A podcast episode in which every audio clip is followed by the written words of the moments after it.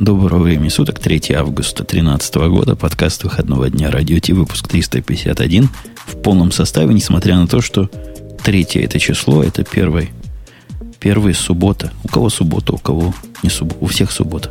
Хотя где-то, наверное, уже Пока воскресенье. у всех суббота. Нет. Нет. Женя, пока у всех шаббат. Не, давай не Нет, сам. но есть же люди, которые нас слушают, но живут э, там восточнее, Востоке, и у них да. уже, да, В воскресенье. Китае, а в Китае, в Петропавловске, Камчатске уже завтра. Так что, Бобок, не, не упрощай и не делай ошибки Кристофора Колумба, который тоже Окей. думал, что все близко. Не, Да, ну хорошо, я пойду в Колумбарий, я, ты продолжай пока давай. у нас, да, темы есть более или менее гиковские, на которые поговорим, как я сказал, в полном составе. Бобук там проявил себя, Ксюша какая-то сегодня с нему немножко поздним зажиганием, или, как у нас программистов говорится, с высоким latency. Ну и Грей, который, у которого latency, дай бог, каждому, Да, но все такая. остальное медленное. Бобок оценил, молодец. Да, да. Молодец, сегодня вообще прям зажгла. Давайте. Понеслись.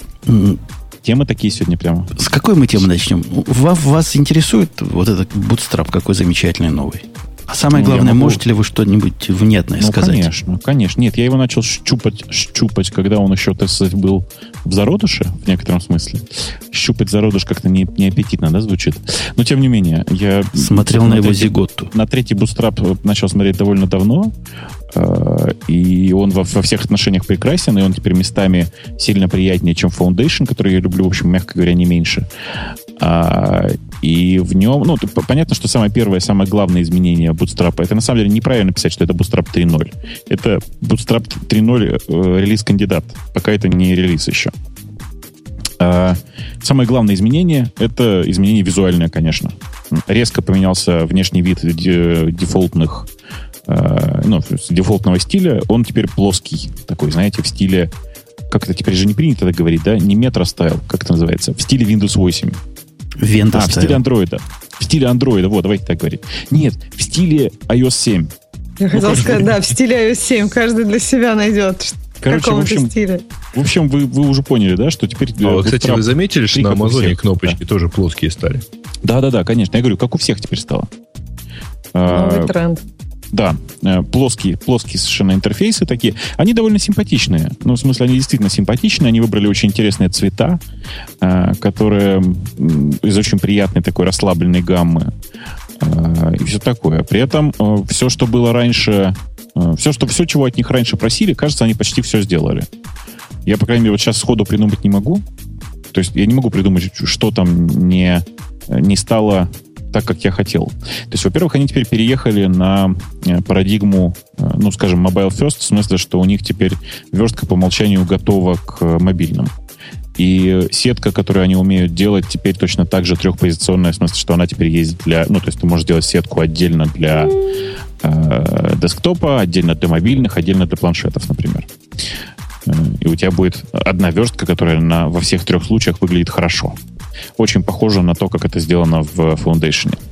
В Zurb Foundation, как некоторые говорят. Zurb почему-то.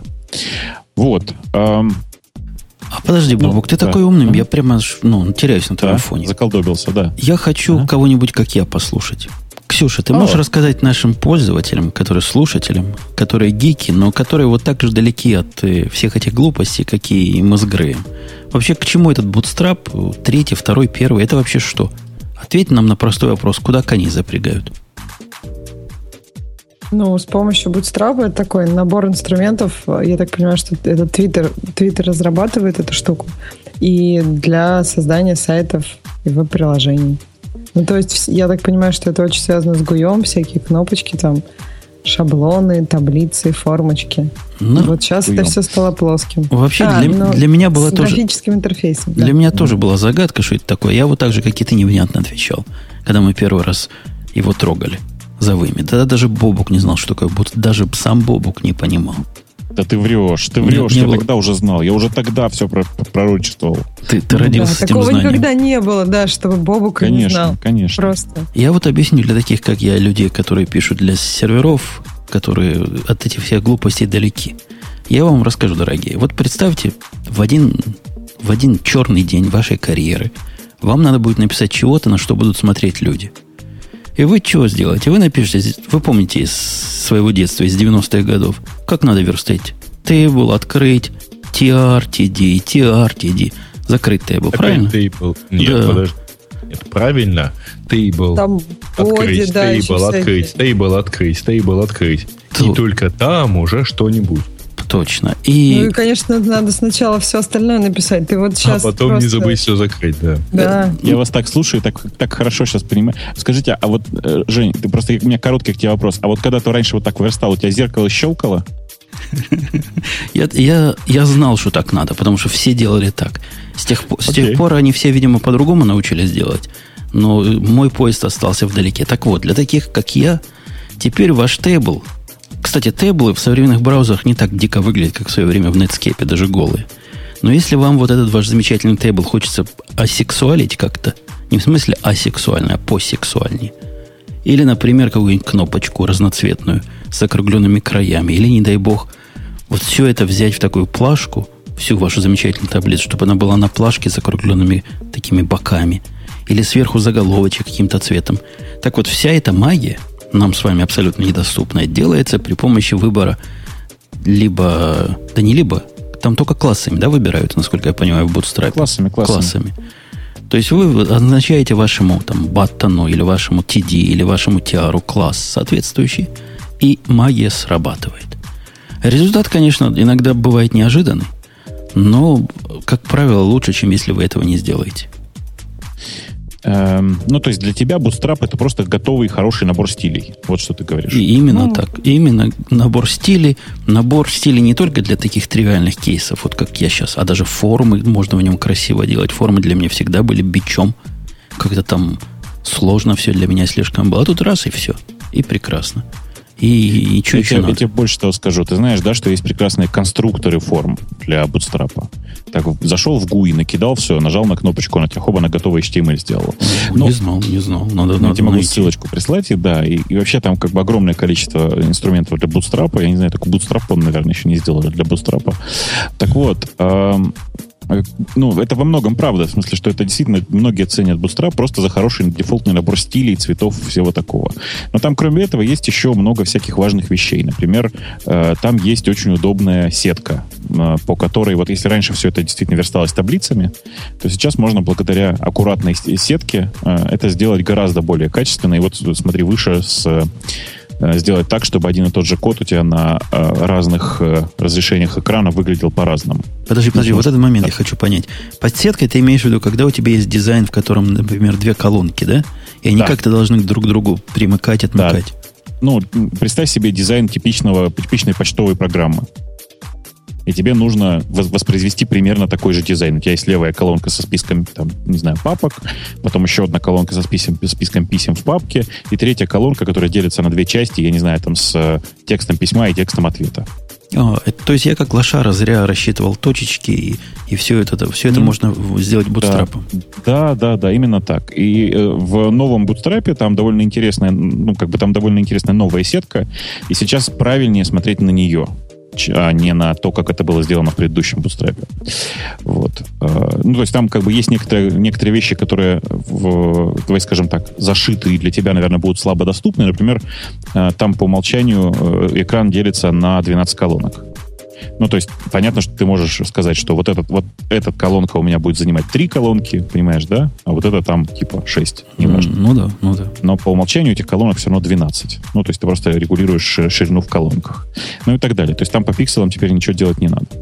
А Вот. как эти колонки на разных на девайсах с разным разрешением? То есть ты а как там, говоришь... знаешь как, знаешь, как ты говоришь, вот этот вот, этот вот э, div, да, вот этот вот, грубо Мгм. говоря, блок HTML, это, это одна колонка.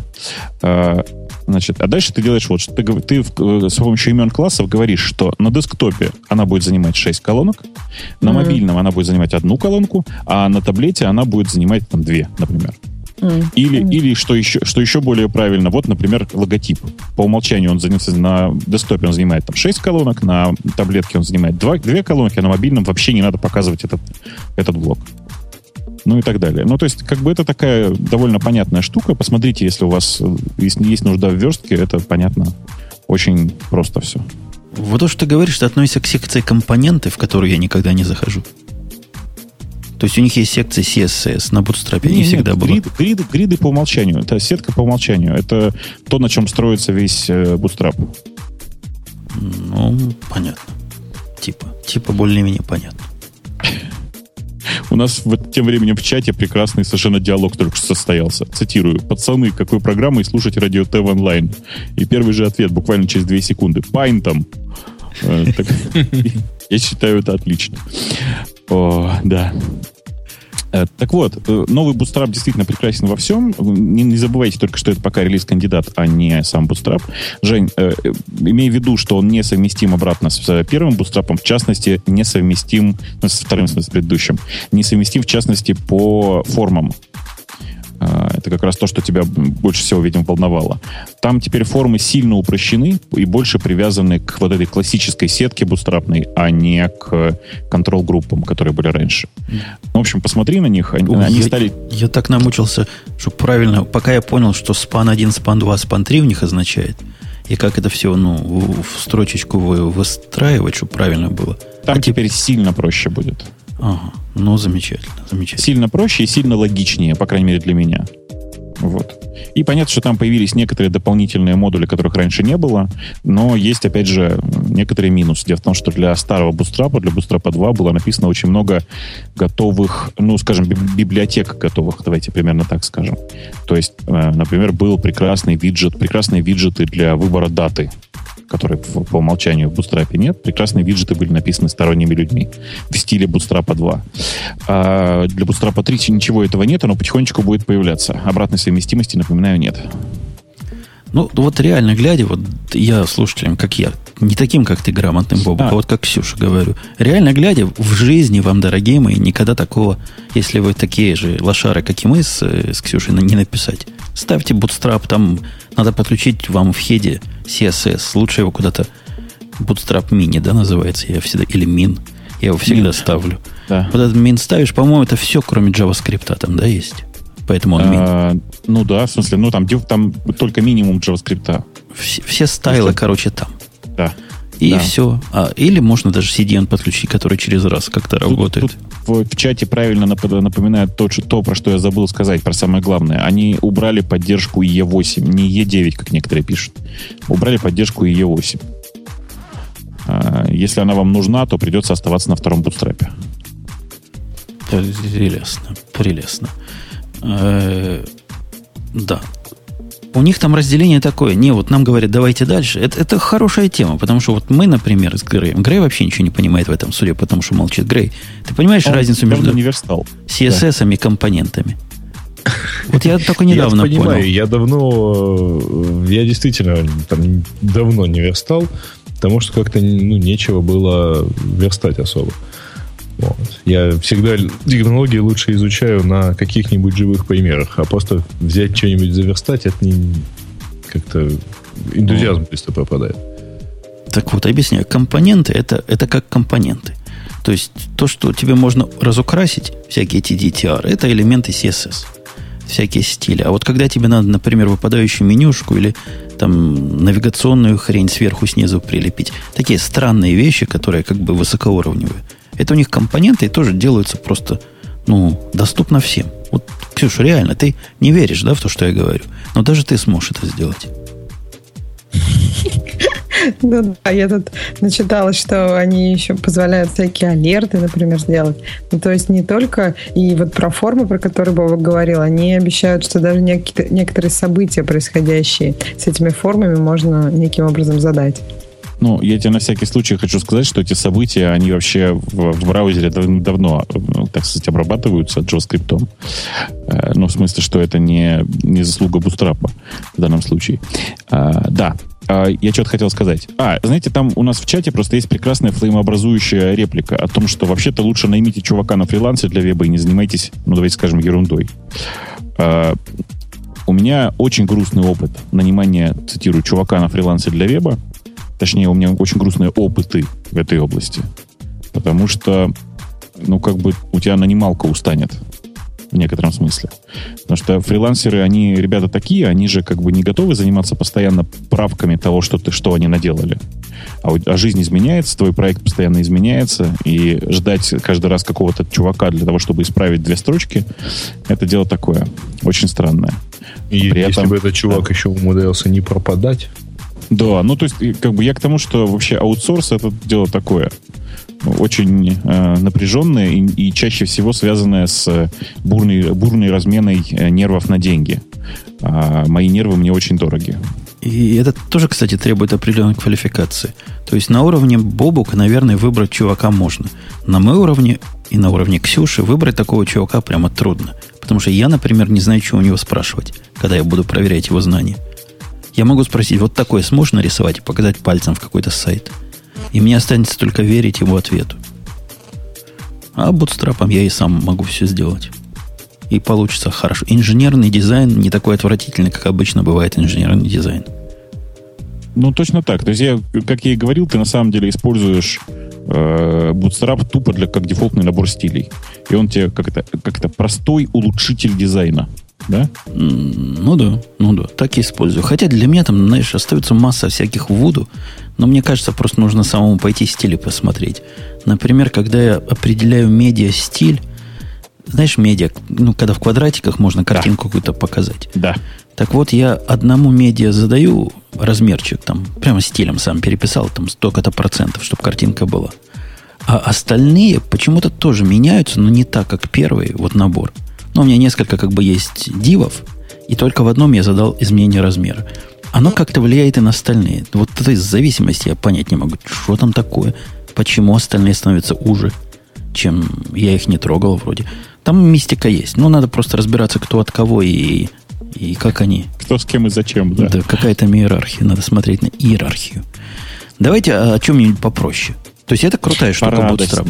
Порадость. Я хотела только сказать, что вот я тут начиталась, что все-таки и 8, и 9 еще поддерживаются, а вот совсем исчезла поддержка E7 и Firefox 3.6.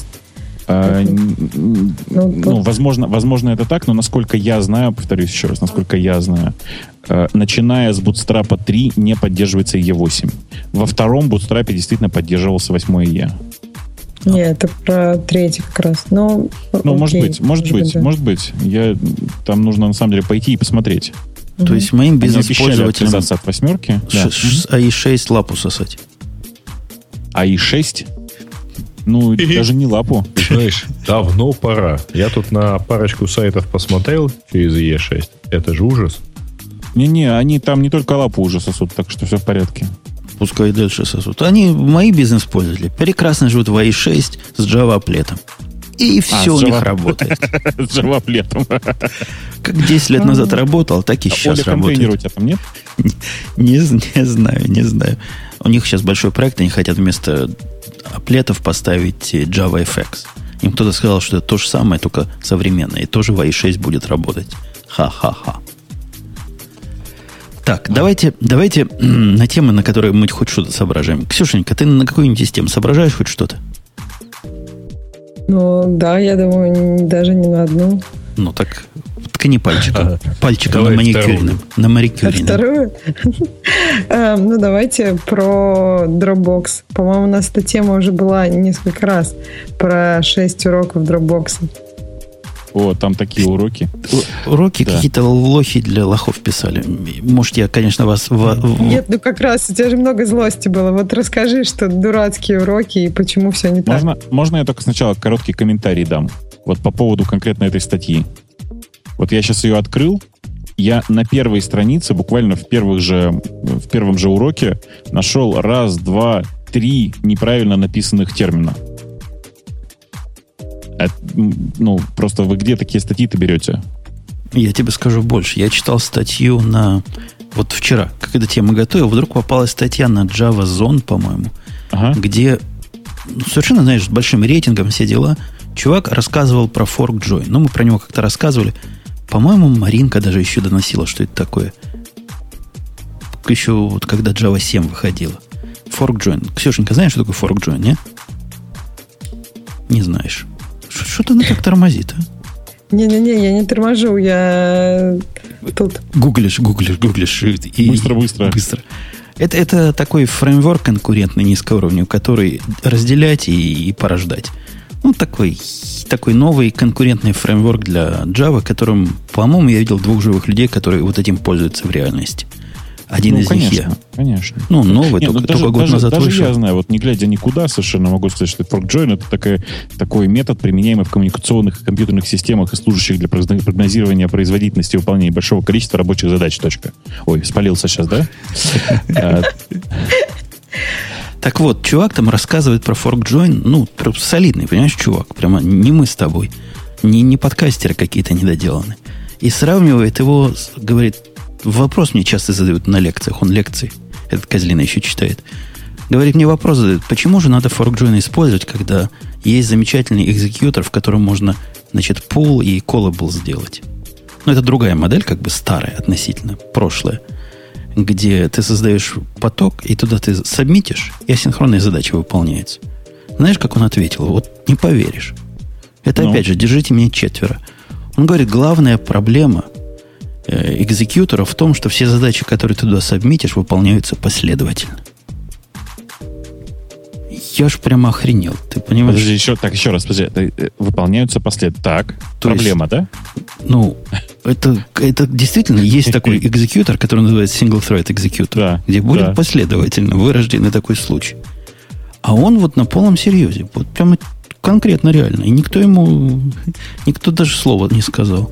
В общем, я сильно, сильно не в восторге от, от того, что вокруг нас происходит. К чему это все? А к тому, что вот эта статья мне напоминает. Высказывание чувака. То есть, самый главный рецепт какой? Используй питон, бэби. Используй питон, и будет у тебя Dropbox счастья, которое обрабатывает миллион файлов за каждые 15 минут. Самое Ну, интересное, что во всех успеха. Да. Остальных шести советах они тоже везде пишут приписка «Используй питон». Ну, они просто фанаты. Они же наняли Гвида. Что же вы хотели-то? А разве они наняли Гвида? Подожди, а Гвида же был в Гугле. Ну, так это же про давно было. А уже нет, уже не в Гугле. Я прям давно Конечно. с- за Гвидой не слежу. Так мы же, по-моему, говорили даже об этом, что он теперь не в Гугле. Он работает в Dropbox, по-моему, уже скоро год как. Или полгода, я не знаю, короче, в Мне кажется, это обсуждали. прошлом году. Да, конечно. Ну, кто за этими гвидами, шмидами шли? Туда-сюда просто. Так вот, 99.9% кодов на питоне. Представляешь? А тут ко мне, я 99,9 когда вижу, опять же, меня злость накрывает. Пришел ко мне один заказчик и говорит, хотим SLA 99.9%. Ну, это вообще не очень высокий Конечно. А я, я же, понимаешь, у меня же язык длиннее мозга. Я сразу спросил, а что в следующем знаке? Ну, что-то говорю, три девятки, а, а дальше ничего нет. Ох, какая это была ошибка. Уже у нас четыре совещания было с этими заказчиками, где они собирают всех своих умников и пытаются решить, что в четвертый знак поставить. Ну, Молчал бы, молчал бы, был бы ноль. Понимаешь, а теперь не, можем, не могут решить, сколько там должно быть. Самое смешное, что они не понимают, о чем они говорят, и не собираются это проверять. То есть они даже не понимают, что можно проверить. Но все требуют. Вот и они тоже. Вот, вот 99,9 на коде, видимо, остаток написан на C, да? Ага. Вот у, у Dropbox. Да-да-да. То есть на питоне они пишут доступного клиента, веб-сайт, логику, API, аналитику, все. А на C, если так посмотреть вовнутрь, они что, раскрывают циклы? Ну, примерно так. На самом деле нет. На самом деле они, типа, те места, где, э, которые нужно, типа, считать быстро, они пишут на C и вызывают из питона. Они еще А. говорят, под Android не юзают питон, потому что из ограничений по памяти. Они под Android не юзают питон, потому что непонятно, как его там юзать, простите. Нет, они про ограничения про память это они сами говорят. Это не моя Я понимаю, но не, всё равно в любом случае непонятно, как на питоне писать для Android. То есть ни одного нормального способа, кроме, как она называется, скриптинг, скри- scripting for Android, или как она называется, скриптинг layer, я уже не помню. Вот, ни одного нормального способа до сих пор нет. Погоди, а почему под андроидом какой-нибудь Jython там и в Давик нельзя никак? Потому что там не настоящий, да, не настоящая же Java. Они же маску настройки нашли. Мгм, понятно. Ну, вообще делабельная ведь штука, мне кажется, не? Если было бы желание. Просто никому ваш питон сто лет на андроиде не надо. Да, примерно. Ну, то есть я уверен, что так. Он, вот этот самый scripting layer layer for Android, он очень давно существует, и кажется, что всех устраивает. Я не могу понять, как может, может это устраивать. Это чудовище. Вот. Но нормального способа писать на питоне под Android я так и не нашел. А хотел, в смысле, а искал. В виде плюсов питона, вот кроме того, что он на андроиде не работает, на всем остальном, значит, он у них работает. И об в этом смысле они говорят про клиентскую часть, что мне кажется, как-то смешно даже упоминать. Клиентская часть на всем может работать. Чтобы было бы сложно им написать каждую клиентскую часть на чем-то другом, это стоит упоминания, я вас умоляю. Что там той клиентской части? Ну, не скажи, у них большая часть работы на клиентской части делается. Большая, давай, хорошо, как минимум большая часть работы. Ну, Ты же понимаешь, что они сейчас, прямо сейчас чанки просто кладут либо в S3, либо в свой аналог S3. Зависит от того, насколько ты активно пользуешься. Не, ну вся логика сравнивать чанки, upload, download чанков, принимать решения, как, как их туда-сюда, как их расшифровывать. Все это делается, все тяжелые вещи это делается с той стороны. Ну, что, что ваш клиент делает? Ну, написали бы на C, на C++. Может быть, так не тормозил дико, когда первый раз индексирует. 12 часов, несчастные 10 гигабайт. А это не от количества гигабайт зависит, а от количества файлов. Да. Ну да, да. Ну, короче, э, там дело не в питоне в любом случае. Ты, конечно, прав. На самом деле у них питон это просто такой, типа, это такой modern Java, в смысле, что это средство для того, чтобы написать э, один раз и использовать на любой платформе. Все, больше ничего. А, при этом это, конечно, для них средство для написания, грубо говоря, одного кода логики потому что GUI им почти везде пришлось, судя по всему, править, ну, в смысле, как бы делать свой. А, и это отдельная история про, про то, что тут в статье написано, это просто кошмар какой-то. Вот.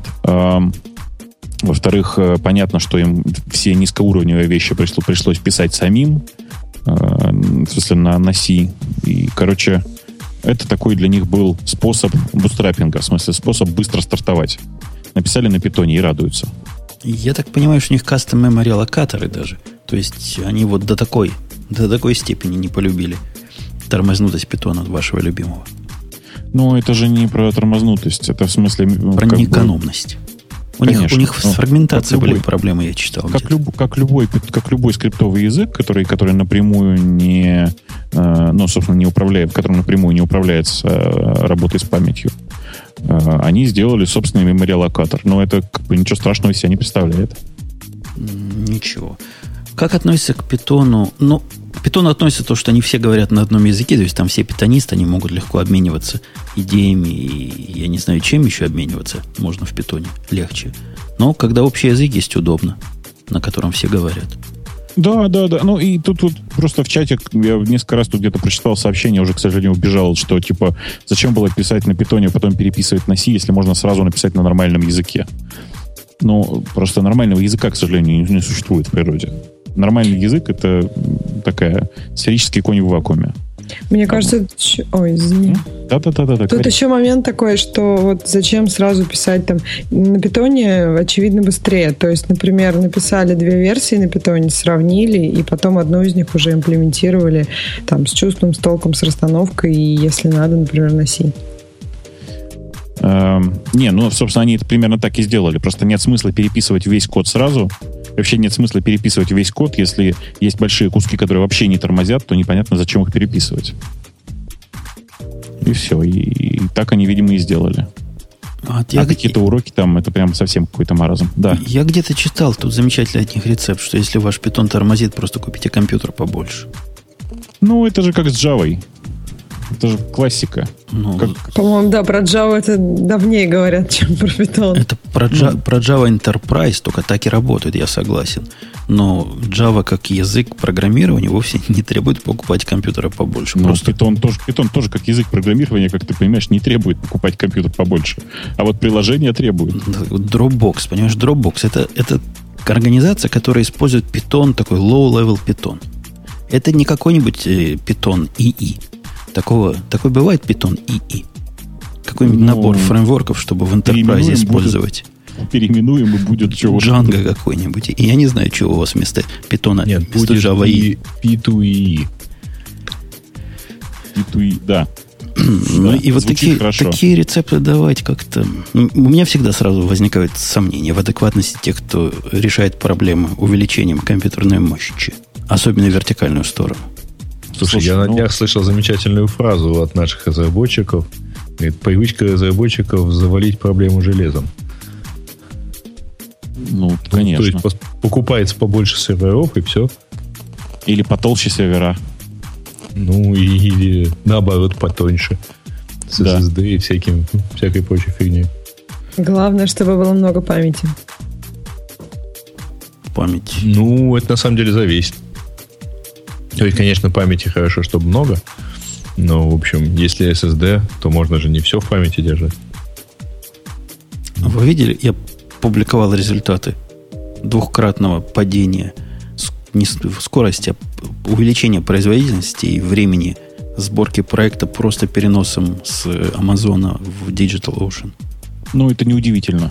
Ну, что неудивительно? Думаешь, из-за IO? Я сомневаюсь, там нет такого я, количества IO. Я уверен, что из-за IO. Ты не представляешь себе, насколько... Ну, в смысле, сборка всегда тормозит из-за IO. Почти всегда.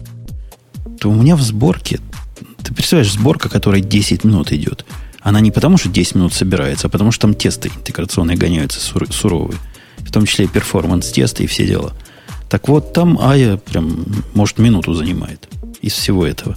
И я зуб даю, это просто более честное разделение процессора на всех. Не такое, не такое жмотское, как на, на Амазоне. Ну, возможно, возможно. Я сегодня получил очередной счет от Амазона и от радости убил последние э, инстансы, которые у меня были на Амазоне. Все, до свидания. А я за последнюю неделю организовал два, две виртуальных private клауда там, связал их между собой, пару, не пару десятков, врать не буду, дюжину, дюжину. У нас в Америке дюжину считают, дюжину виртуалок. Причем некоторые на винде, не поверите. Короче, я, я сильно в Amazon по работе ну, слушай, выдвигаю. По работе. По работе это другое. На работе ты можешь позволить себе не экономить, понимаешь? Не, я, я там экономлю, типа я покупаю подешевле, попроще. И борюсь со всякими людьми, которые говорят, да что ты, что ты мелочишь? Что ты покупаешь за 600 этих самых мегабайт инстанс? Тут же штумкат работать не будет. Давай купим сразу на 8 ядрах, чтобы чтоб было. Побывал бы с их томкатами. Ладно, Dropbox, да? Dropbox молодцы, красавцы, работают, бегут. Я думаю, в конце концов они за ум возьмутся и перепишут свою, свое поделие на чем-то более predictable. Ну, как с Твиттером было. Они, помнишь, тоже Руби начинали. Тоже казались cool guys. Ты знаешь, они же даже не Руби начинали, они рельсы начинали. Это немножко другое. Ну, Но да. Ну да, но, э, собственно говоря, Dropbox-то не похоже, что что-то будет собираться там переписывать, потому что, смотри, выше они э, наняли Гвида и вообще всячески э, что-то как-то делают в этой области, в смысле в области Пейтона. Мне кажется, они, они фанаты просто. Ну, замечательно. Ты, ты, я понимаю, что ты их за это любишь и поддерживаешь. Я, я считаю, что язык в данном случае не имеет никакого отношения к качеству продукта. Простите, что я зеваю сегодня. А эту статью кто писали? Кто-то от питона человек или просто погулять вышел? Точно не от питона, потому что там такие, ну, не, не сказать даже опечатки, а такие ошибки в тексте, что никакого отношения к питону человек точно не имеет. Ну, будем надеяться, что он к Dropbox отношения не имеет, а чисто чисто ему рассказали просто. Скорее, скорее Нет, ну всего, ну вот тут есть. есть на Маше была статья, так, ну, тоже в ту же сторону про, пито, про Dropbox, и а, первое, первый point, это как раз выбор питона был хорошим решением. Так что я так понимаю, что это Dropbox сам заявляет, это их это, мнение. простите, было очень давно, в смысле, что чувак... Это техническая презентация была э, 2011 года, напоминаю, на всякий случай. Про то, что, типа, чуваки, мы все делали на питоне, и это было хорошим решением. Ну, Тут окей. статья три дня назад, и я так понимаю, что она по результатам конференции питоновской, поэтому все-таки, я так а, понимаю, они окей, продолжают хорошо. продвигать эту мысль. В смысле? Не-не-не, в смысле, э, никто же не спорит. Конечно, они по-прежнему на питоне никуда с него не двигаются. Смотри, выше они Гвида наняли. Так что. Да, да. А как относится, вот для меня загадка, я тут один довод прочитал, на самом деле, да. решил тебя mm спросить. Они говорят, поскольку мы на питоне, ну вот один из, одна из этих статей двух описывает, поэтому можем себе позволить continuous delivery. То есть что-то починил и сразу залил. К- какой вселенной это связано с питоном? С питон... Это Я наоборот думаю, плохо это- с питоном. Потому что что-то починило, у тебя там, как у вас runtime exception называют, так и называются. Выпало и все. О, то есть, ну, надо тестировать, слушай, ты же- тестировать. Ты же знаешь, как это делается. Вешаешь except снаружи и не паришься по этому поводу. Нет, они continuous delivery, скорее всего, в другом смысле имеют в виду, что если у них что-то изменилось, они один файлик в, клиенты, в клиентах обновили, и все зашибись, начало, начало работать. Я боюсь, что они это имеют в виду. Как ни странно. А, при- а прикинь, какие прикольные могут быть вещи, да, когда один файлик обновил, а время у клиента неправильное, и вот это А они с временем, с временем видел, какие молодцы, да? В не- статье д- на было догадались. UTC использовать. Да, они, они говорят, чуваки, мы натрахались со временем, поэтому у нас везде просто UTC. Внутри только UTC, UTC никакого другого варианта больше нет. И типа только в тот момент, когда это показывается пользователю, там происходит конвертация. И это, естественно, самое разумное решение. Очень жаль, что чуваки из э, BitTorrent Sync об этом подумали в последний момент. Не, у них там тоже UTC, по большому счету, везде сквозь. Но у них там UTC используется много для чего, для чего время вообще использовать нельзя. А у меня вопрос просто встречный. Они чего курили? То есть они что, реально использовали время с таймзонами, там, локальное время раньше? В чем, собственно, весь большой цимис, то, что они UTC используют? Как иначе еще можно сделать? Не-не-не, Жень, это у нас с тобой возникает вопрос, как иначе, потому что мы на этом собаку съели. Причем черную водолаза, я думаю. А, а они, видимо, ничего до этого не ели, такого, собственно, корейскую еду вообще корейской едой брезговали. Да. Да-да-да, но что-то курили. И поэтому для них это было, ну, откровением. Понимаешь? Да, Так же, молодцы. как для них было откровением, они пишут, что они э, познали, значит, главную великую мысль, что э, там релизов, м, как это сказать по-человечески-то, чаще релизится, короче. А, для них это оказалось прямо откровением каким-то. Тут уже что главное- маркетологи поняли, Гриш, если ты помнишь, да? Конечно, конечно. Что релиза э, open.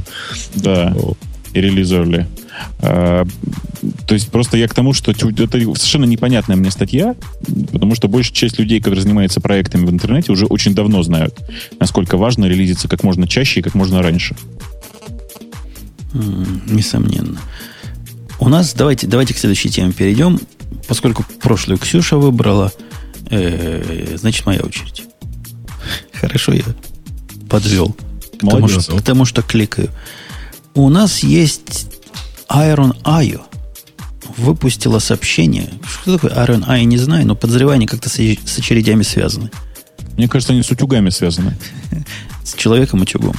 Человек-утюг 3. Человеком-утюгом, да. Да, человек-утюг 3. Не, выпустили вполне разумную статью такую для, для тех, кто до этого не слышал, что такое очереди и для чего они могут быть полезны. Вот как ты, например, Грей. Ты ведь- Давай лучше, как я. Или как... А, ты вообще тоже, да? Вот про, Конечно, про очереди не, конечно. не до самое. Тебе, как, когда говорят слово middleware, ты хочешь достать маузер? Нет, э, я при, при сочетании, э, как бы, так сказать, огнестрельного оружия и очередей всегда вспоминаю, что автомат Калашникова – это один из лучших пре- преобразователей стека в очередь. Так вот, эти ребята Ой, написали я сегодня за Грея, кстати. 10, Сереж? Да-да-да. 10, 10 пунктов для простых смертных, которые есть среди наших гиковских слушателей. Для чего вообще нужны message queue?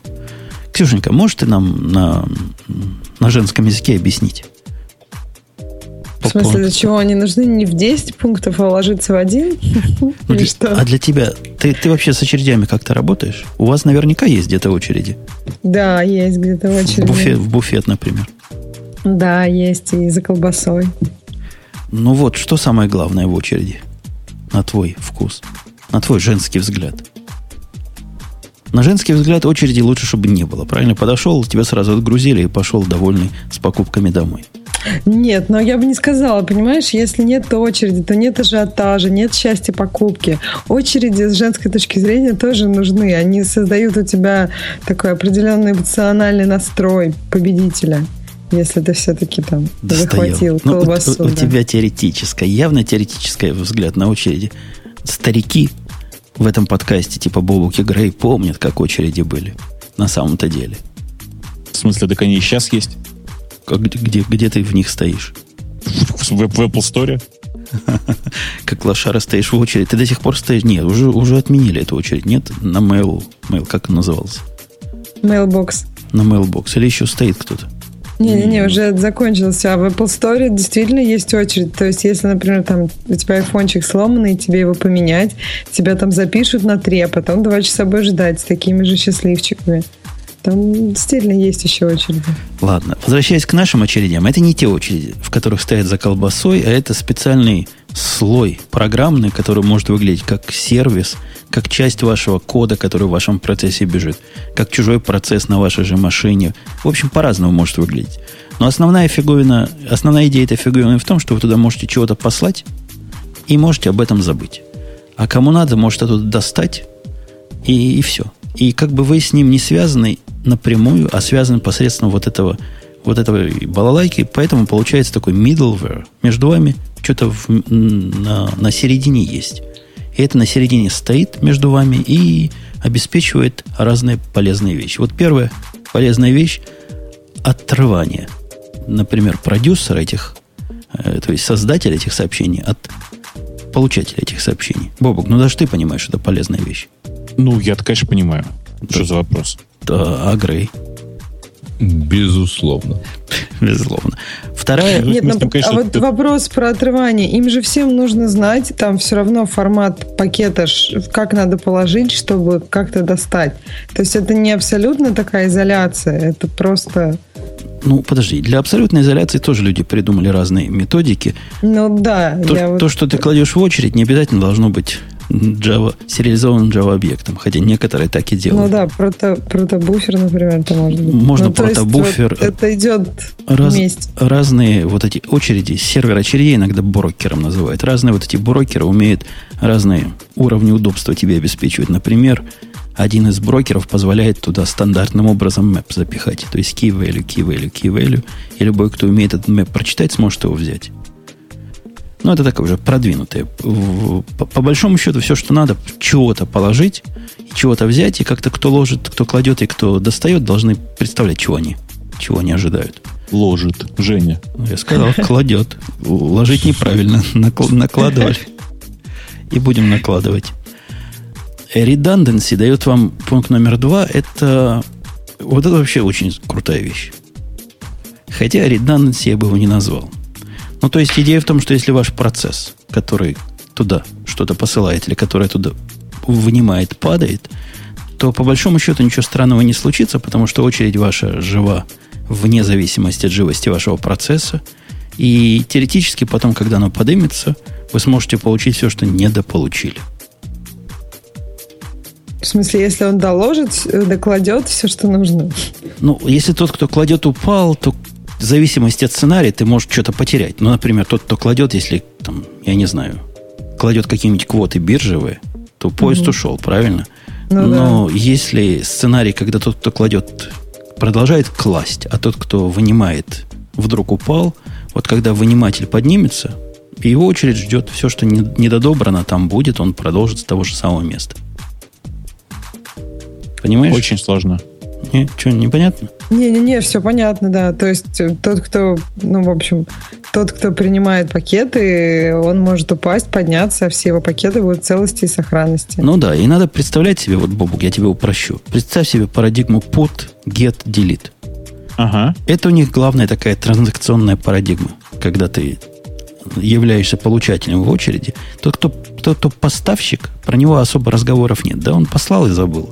Его, собственно, ничего не волнует. Его дело отослать. А вот тот, кто получатель, он берет из очереди, да? И в это время происходит такая блокировка этой записи для всех остальных других получателей, чтобы обеспечить единократное delivery только. Он пытается с ним что-то сделать, сделать, сделать. Я не знаю, что он сделал, делает с ним. Куда-то файлик положить. И опаньки не получилось. Тогда он говорит, не смогла не смогла, и в результате это сообщение оказывается обратно в очереди в том же месте. Кто-то другой сможет попытать шанса, или он сможет попытать свое счастье в другой раз. А если смог, он говорит, смогла. И в результате сообщение удаляется из очереди навсегда. Ну да, да. То есть тоже такая, такая микротранзакционность бывает, которую, которую трудно переоценить. А особенно, вот к пункту номер три, если таких орлов, которые вынимают из очереди много, ты понимаешь, это scalability, практически линейное если очередь не является узким местом. Ну, понимаю, да. Так Ксюшенька, а ты понимаешь, что мы можем да, таким образом да. параллельно строить процессинг? Да, я понимаю. Мне кажется, что вот для тех, кто не понимает, зачем нужны очереди, э, нужно объяснить, что это все можно написать без каких-то отдельных middleware. То есть вы можете там клиент-сервер посылать от одного другому. Но вот когда, например, у вас появляется необходимость э, это скейлить, вот как раз когда у вас несколько э, человек, ну там несколько объектов могут это все обрабатывать, то тут уже ну, все, все грам... более неудобно писать это самому и каждый раз, и больше резонов использовать какие-то уже ну, уже практики, которые есть. Ну, или продукты уже на рынке, которые Ну, есть. вот простой пример, понятный даже, даже Грею будет. Грей, представь себе mm-hmm. такую программу, которая получает email от пользователя, потом чего-то с ним делает, потом обратно отсылает результат. Догадался, о какой программе я говорю. UKeeper, например. Ну. Так вот, в этой программе функционально очень легко получить от тебя сообщение. Ну, то есть быстро, правильно, по имейлу. И также угу. быстро отослать тебе. А вот все, все, все, что в кишочках делается, это прямо целое дело. Ну, по времени целое дело. Пока он страницу возьмет, пока он ее расп... пока туда все. И эта штука решается совершенно нативно при помощи использования очереди между тем, кто получает и отсылает сообщение пользователям, и тем, кто, собственно, работу делает. То есть ты получил сообщение, как-то его преобразовал в какой-то универсальный свой формат, положил в очередь и забыл. Потом смотришь в другую очередь результатов. Что-то появилось, опаньки, вынимаешь, отсылаешь. А как вся магия за очередью делается, это уже совсем другая задача. И вот этих, которые тяжелые, может быть, сколько надо. И чем больше ты их подключишь, тем оно быстрее будет работать. Абсолютно линейно. Эти воркеры друг про друга ничего не знают. И это пункт номер три. Elasticability такое идиотское слово. То есть теоретически эти воркеры могут порождаться динамически в зависимости от того, сколько в очереди ждет. Видим, в очереди тысячу ждет. Запустим тысячу воркеров. Слушай, а как перевести на русский это elasticability? Это же очень интересный вопрос. Может, Гораздо гиб... более интересный. Ну, не гибкость. Эластичность. Эластичность, да. Рас... Тут, тут, тут просто используется elasticity и speakability. Если Короче, я понял. Главное, что, главное, что они растягиваются, да, я понял. Растягивается по нужде. Какой ужас. Нет, мне кажется, это надо какими-то длинными словами, а возможность использовать нужное количество там, обрабатывающих объектов, как-то так. Но не растягиваться по нужде. На вопрос Александра в чатике, должна быть MQ частью продюсера или нет, ответим прямо. Это it depends, это зависит. Мне кажется, это плохая идея. Особенно если продюсеров может быть больше, чем один. Я бы, я бы вам не рекомендовал вставлять Q прямо в продюсер, как-то это стрёмно.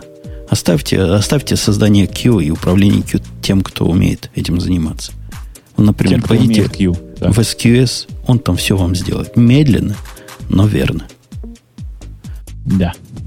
И быстренько по остальным пунктам. Есть resilience у нее, то есть, ну, вы понимаете, да, то есть, ну, это ну, архитектура... не понимать, resilience, это, это архитектура resilient. Что-то упало, потом подняли и продолжили, если, конечно, не все на свете упало. Есть некоторые гарантии доставки. Но некоторые, потому что здесь они так смело говорят, что тут э, доставка в том порядке, в котором ты посылал, что в общем случае не так. В случае распределенных очередей такой гарантии, как правило, нет.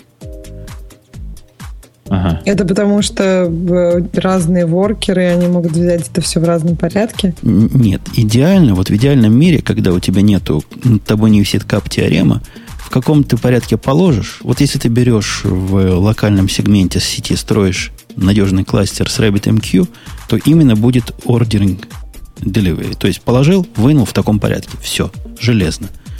Но как только у тебя партишинг включается, сразу все хуже. Получается, ну, все эти слова про eventual, помнишь, Ксюшенька? Да, да, да. То есть, как правило, они будут в таком порядке. SQS типичный пример. Как правило, он тебе доставляет в том порядке, в котором ты положил. Но не всегда. Так что здесь с гарантиями все не особо. Так, а приведи вот пример, когда, из-за чего и когда они доставятся в другом порядке. Да легко. Компьютеров-то несколько.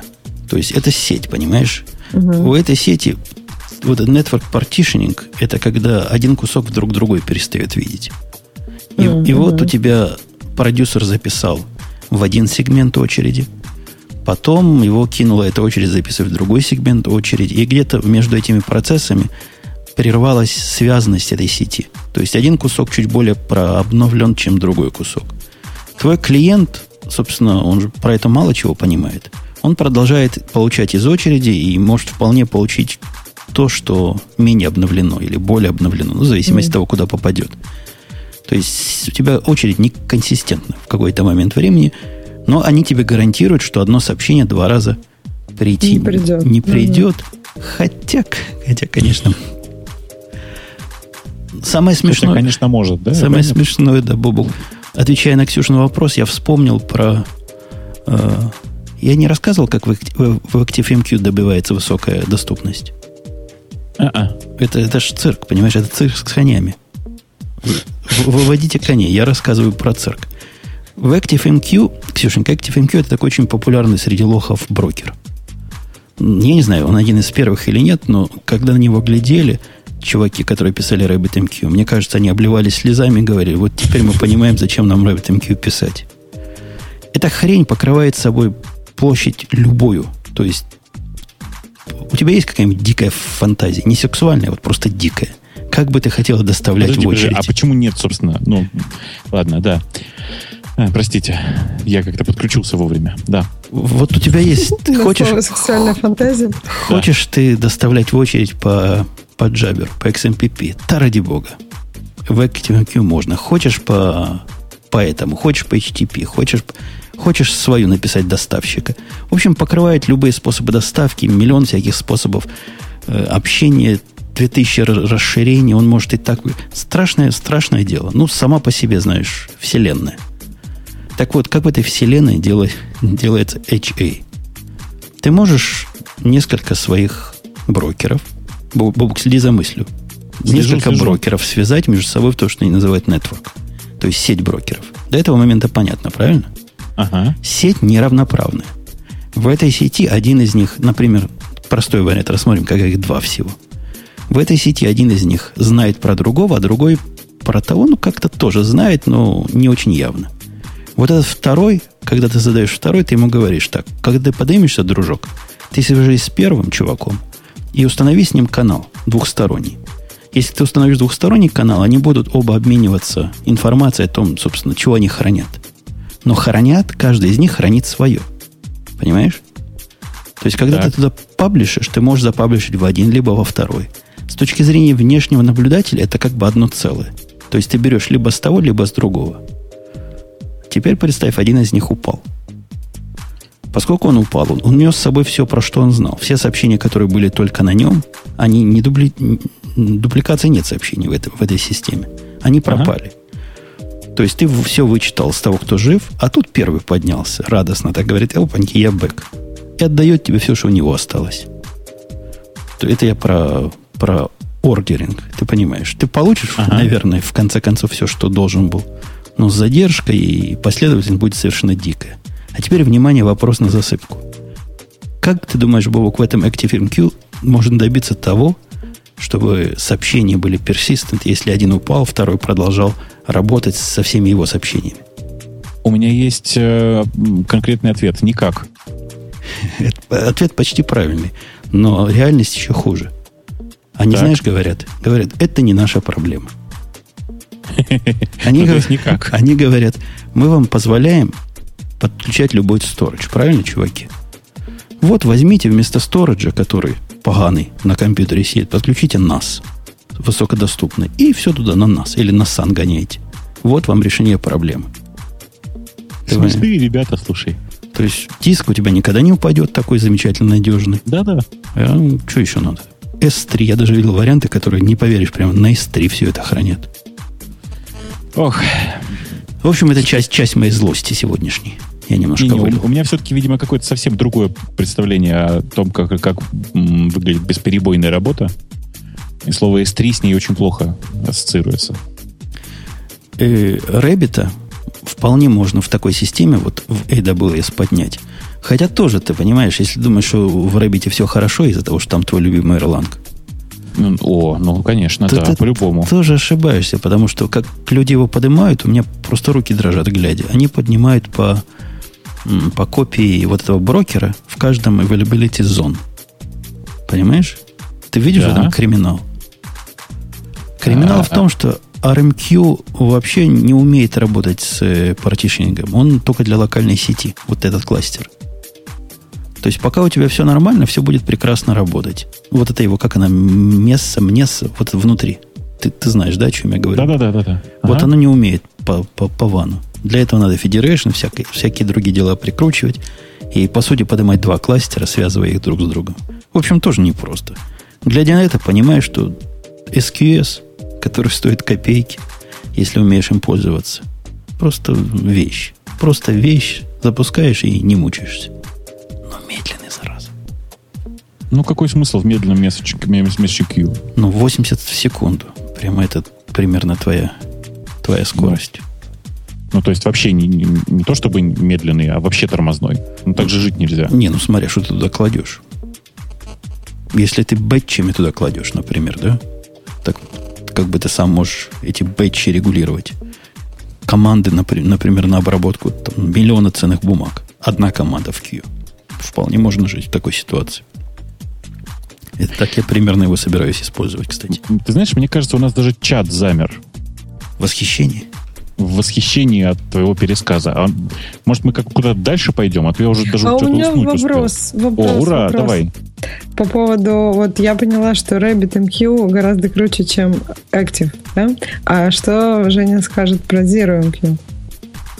А это... Скажу, что это это как сравнивать, что-то мне это напоминает. Оно типа по названию, конечно, похоже. Нет, в интернетах полно сравнений, причем и ZeroMQ с э, ActiveMQ, и ZeroMQ с RabbitMQ.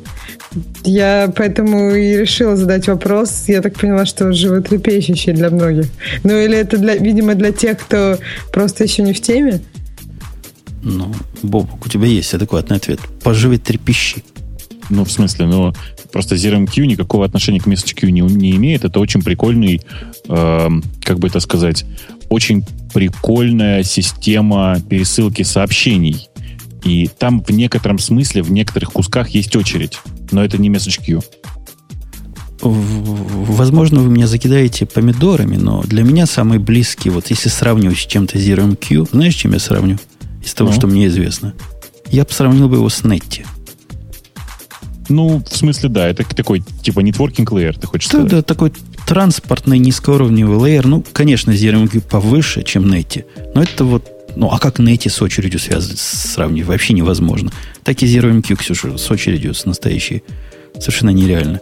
Его можно даже сравнить, например, ну, на коктейльной вечеринке можешь сказать, мол, на, на TCP-IP, вот так, знаешь, умно, на TCP-IP сообщениями обмениваются только лошары. У нас, у нас в клубе только через ZeroMQ. Это, и это будет более-менее адекватно. Ладно. Да. Как же рассказать теперь все это людям, которые спрашивают про это? И на Stack Overflow, и презентация и на всяких слайд-шею. В общем, ладно, я поняла, что вообще все не знают, о чем говорят. Окей. Не-не, они просто ловятся на то, что в слове Zero MQ есть как бы MQ. Но с этой точки они... зрения на, чате очень правильно пишут, что надо еще с SMTP сравнить. Точно, точно, точно. Тоже будет аналогия. Да. Органи- организация Distributive Q через SMTP. Да. Прекрасно. Ну, слушайте, давайте что-нибудь веселенького. Тут я дам своей злобе отдохнуть, и, может, Бобук сможет позлобствовать. А что там? Наши добрые, добрые друзья из JetBrains, они ж наши друзья, они нам подарки давали в свое время, да? На, а, на в этом смысле друзья, да? Окей, да, даже участвовали. Да? Тоже участвовали. В общем, хорошие чуваки. Ну, ну что-то им забористую траву привезли в последний раз. Ну, ты уточняй, уточняй, что имеешь в виду ты? Я посмотрел лекцию, не лекцию, а как это называется, презентацию. презентацию от... Вот, рас, расскажи, что там было, потому что я ее не смотрел. Ос, основатель компании, ведущий разработчик Валентин Кипятков рассказывает про особенности новой VCS от JetBrains. Короче, JetBrains известна тем, что придумывает свои языки программирования в свободное от основной работы время. У них там Kotlin. Это ж у них Kotlin. Да. Да, у, у них. И, ну, и такие, это странные вещи. Но мы их любим не за это. Мы их любим за, за их продукты, которые которые хороши. Но вот этот продукт прямо странный более чем полностью. Давайте в двух словах скажу, что они придумали. Давай. Они говорят, ты понимаешь, говорят, чувак, чувак прям вот серьезно, знаешь, не выпивший, вот на вид трезвый и вменяемый. Говорит, есть система распределенная, и, в общем-то, они по большому счету отстой. Он приводит гид. Потому что он распределенный. Ну, в чем отстой? В том, что у каждого, значит, своя, свой граф бывает, и эти графы потом совмещать вместе э, как-то трудно. У них концепция, вот, чтобы ты понял, Боба, концепция распределенных э, систем ревизии очень специфическая. Они считают, что вся распределенность нужна вот локально, но на самом деле все это в центральный репозиторий все равно вливается. Ну, то есть, эм, как бы это аккуратно сказать-то, например, завести, короче, а, ну типа автоматический пуш, да? Ну да, вот они вот так смотрят на, на систему. Их совершенно не интересуют, по большому счету, разные мелочи, что дистриб... они, ну, у каждого свой пол. Ну, все, ты понимаешь, о чем я тебе буду говорить. Да-да-да. Они да. смотрят как на такой разновидность централизованной, но другой системы. Поэтому они придумали свою собственную централизованную, но другую систему, которая позволяет работать напротив центрального репозитория. То есть это не распределенная система, централизованная. У тебя дерево твоих комитов, то есть у тебя не линейное, как в Освене, а тоже такое древовидное, как в Гите в Меркуриле, но оно оттуда берется автоматически из центра, понимаешь? То есть у тебя все время делается пул, пуш, как бы в бэкграунде, если переводить на, на понятный нам с тобой язык. На вопрос, а как же быть, когда ты хочешь свой собственный бранч завести, да, и не хочешь его туда доставлять, они отвечают таким, знаешь, странным способом, мол, можно некоторые ревизии, которые ты делаешь, пометить особым образом, они типа приватные. И эти приватные ревизии никому доступ, не будут доставляться, эти комиты приватные, но будут присутствовать. Ну, то есть такие именованные бранчи, если бы мы с тобой это переводили на человеческий язык. Или, или ветки в гите. В гите же нет именованных бранчей. И при, да? этом, при этом приватные, да? При этом приватные. То есть их нельзя мержить, другие люди не могут их мержить, только ты ими владеешь. Это туманно так, потому что он не очень все понятно рассказывает. Я... Короче, вы не должны хотеть иметь свои бранчи. Ну, не так. Они типа не должны лежать локально у вас, а должны лежать на сервере.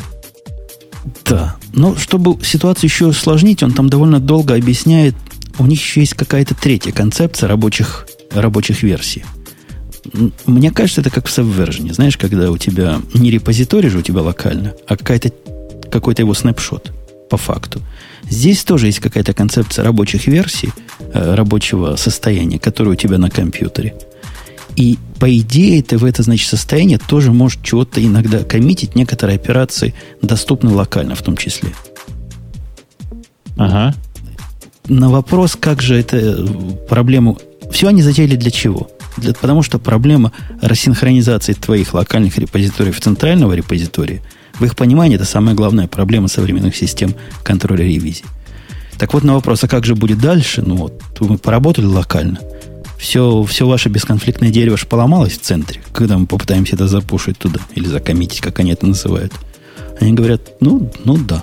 Ну, интернет-то и так у всех везде есть. Поэтому такая ситуация, мол, ерунда. Редко происходит.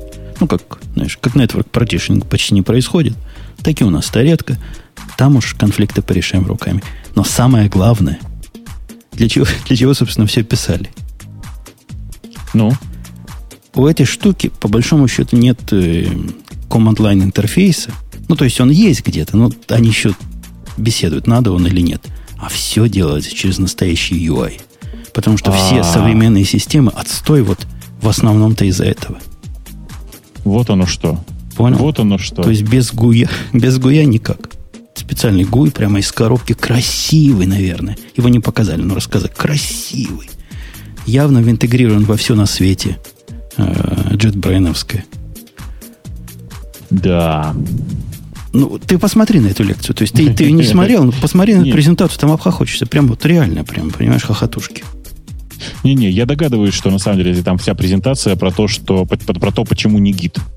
Там ну, чувак, в процессе, вопрос. чувак с процесса встает и говорит, а чем, собственно, вот эти ваши приватные, репозит, приватные ревизии отличаются от, от э, бренчей в гите? Чувак, а, а ведущему говорит, так, сядьте на место, вопросы будем в конце задавать. Ему явно этот вопрос не понравился. Ну, мне бы тоже не понравился. Если бы я делал свою систему контроля ревизий, то понятно, что я бы был немножко опечален. Возможно, тут немножко идеология не отличается. У ней а, и, а? Они идеологии отличаются. Они хотят сделать как Subversion. Вот как Subversion хотят сделать, но чтобы было немножко на гид похоже. Вот я вам зуб даю. Ну, как-то да, они хотят распределенно, но все же, чтобы это была централизованная система. Ну, Нет, вот один, один из моментов, когда разработчик что-то разрабатывает и не пушит туда, но чтобы вот оно, я не знаю, если у него сломался компьютер прям тут же сразу, оно все равно было где-то на корпоративном JDRS сервере. Нет, определенная логика в этом вообще есть. Ну, то есть я согласен, что есть забавность, забавность в этой идее все хранить на сервере. И, в общем-то, конечно, большая часть разработчиков в э, компаниях, они, конечно же, всегда находятся в условии, когда у них есть интернет, и никакой проблемы э, все хранить на сервере, в общем, не существует. Но это же как бы не покрывает весь набор, так сказать, ситуаций. Потому что я хочу... У меня, знаете, самый частый паттерн для тех, кто говорит про распределенные системы, это чуваки. Знаете, я иногда комичу, сидя в самолете. Я хочу иметь систему контроля ревизии, которая работает в самолете. Так у них же можно плохо. приватный бранч. Приватный бранч делаешь и обхамить хоть в самолете, хоть в Нет, нет, нет. Женя сказал, что у них все на сервере. Я а, то есть даже приватный бранч? Даже приватные бранчи, да. Э, в а, этом же фишка, понимаешь? Понятно. В том, что все в синхронизации. Все в синхронизации. Ты всегда синхрониз... синхронизирован с центральным местом. Я вообще даже, я говорю, я вообще понимаю их главную идею, она очень прикольная сама по себе. То есть она там правильная, интересная и все такое. Но, ну, меня, меня она немножко смущает. То есть тебе повороте в исполнении Рабиновича не понравился? Да, да, не, вот в твоем описании вообще не понравился, надо разбираться, мне кажется. Мне тоже не понравилось, я честно досмотрел до конца, потому что я люблю такие штучки новые смотреть. А особенно я сейчас в процессе убийства SVN, так сказать, его закопать и перевода все на битбакет. Собираюсь на битбакете сидеть, представляешь, корпоративно. Представляю. Почему это, нет? Это очень прикольно. Битбакет оказался красавец. То есть красавец, за исключением того, что они... В GitHub тоже нельзя делать групп. Да, в твоем приватном репозитории. Ага, групп, групп для проектов, я имею в виду. В битбакете групп для проектов? Ну, то есть, я, я не представляю себе как. То есть, Вроде бы нет. Логическое просто разделение. Я понимаю, каждый из них отдельный репозиторий. Технически все это плоское. Я прекрасно понимаю. Но мне какую-нибудь логическую группировку, что вот эти проекты, часть вот этого, вот этой хрени, понимаешь? Ага. Вот нельзя этого сделать в битбакете. Прямо это немножко раздражает. Ну, привыкнем. К, это, к этому можно привыкнуть. Ну, человек не собака, вообще ко всему привыкает, так что. Да, да, да. Ну, в общем, они в битбаке добавили от ласиновского вкуса. Ты знаешь, там в некоторых местах прямо смотришь, думаешь, я что, на джиру смотрю, думаешь. Ну, так в основном не сильно испортили. Что, так все запутано, как в джире? Ну, когда ты открываешь групповой аккаунт, например, там в битбакете, ты сразу становишься как этот, не как анус, как Двуликий. Кто у нас двуликий? Янус. Янус. Янус. Янус двуликий. Но мне сегодня опять нравится ход твоих мыслей. Да. И иногда трудно понять, ты, собственно, от кого вот это сейчас сделал. И какие будут результаты. Вот я открываю новый репозиторий. От кого я должен? От себя, который часть этого тима, или от э, тима, который, поскольку я, значит, э, райт могу, у меня есть аккаунт на тим, понимаешь? И когда ты сделаешь проект от себя, все будет, как ты думаешь, работать. Но при этом остальных ты должен будешь э, их э, комиты и провить. Что, в общем, странно как-то. Может, я не разобрался.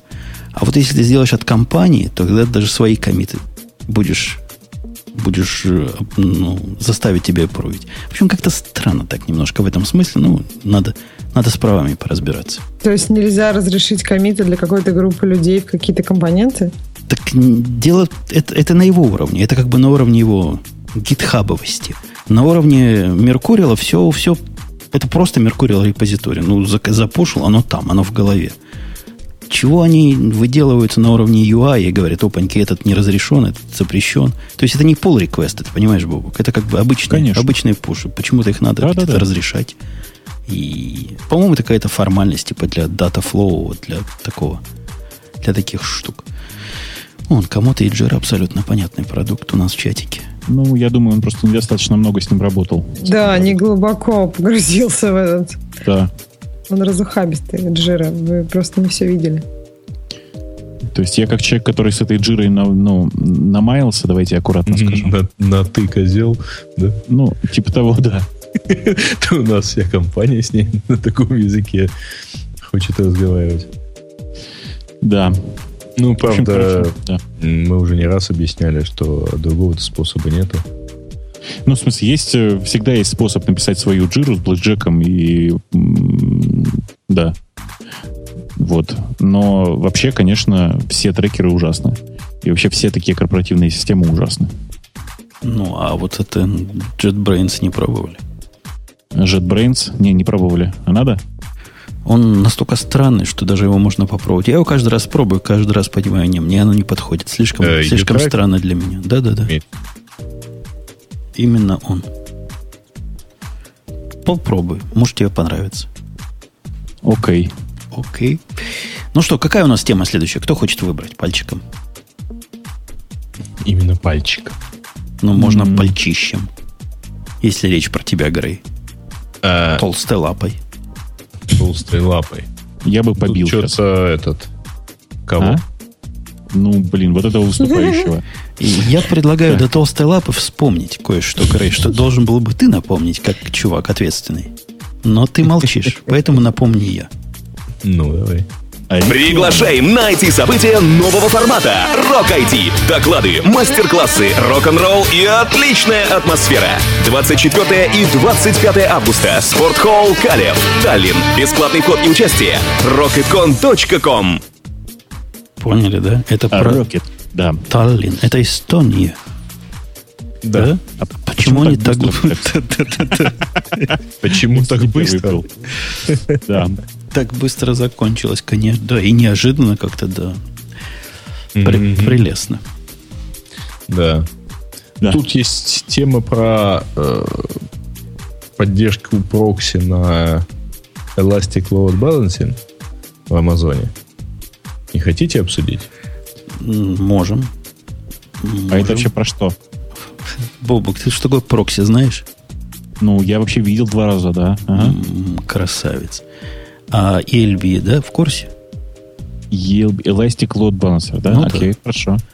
Теперь Так. поясняю. Вообще новшества в этом нет по большому счету никакого. Идея в том, что когда ты строишь ELB, Elastic Load Balancer, в облаке, он умеет у тебя как бы три протокола форвардить. То есть ты сзади подключаешь себе конечные точки, куда перекидывать. И этот протокол может быть HTTP, HTTPS и TCP. Так? Для этого места понятно, да? Угу.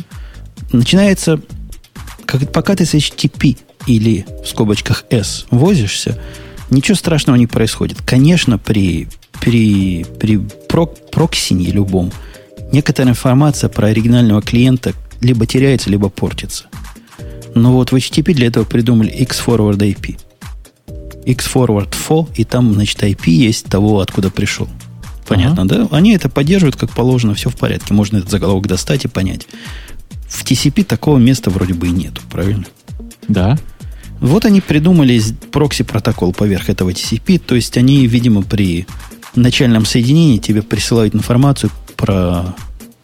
Мне кажется, в текстовом виде такой заголовок. Откуда оно на самом деле пришло. Тот же самый X-Forward 4, вот эта часть протокол прокси позволяет тебе на стороне твоего TCP сервера вынуть и что-то с ней сделать. Собственно, и все. Это, это, это и все новшество.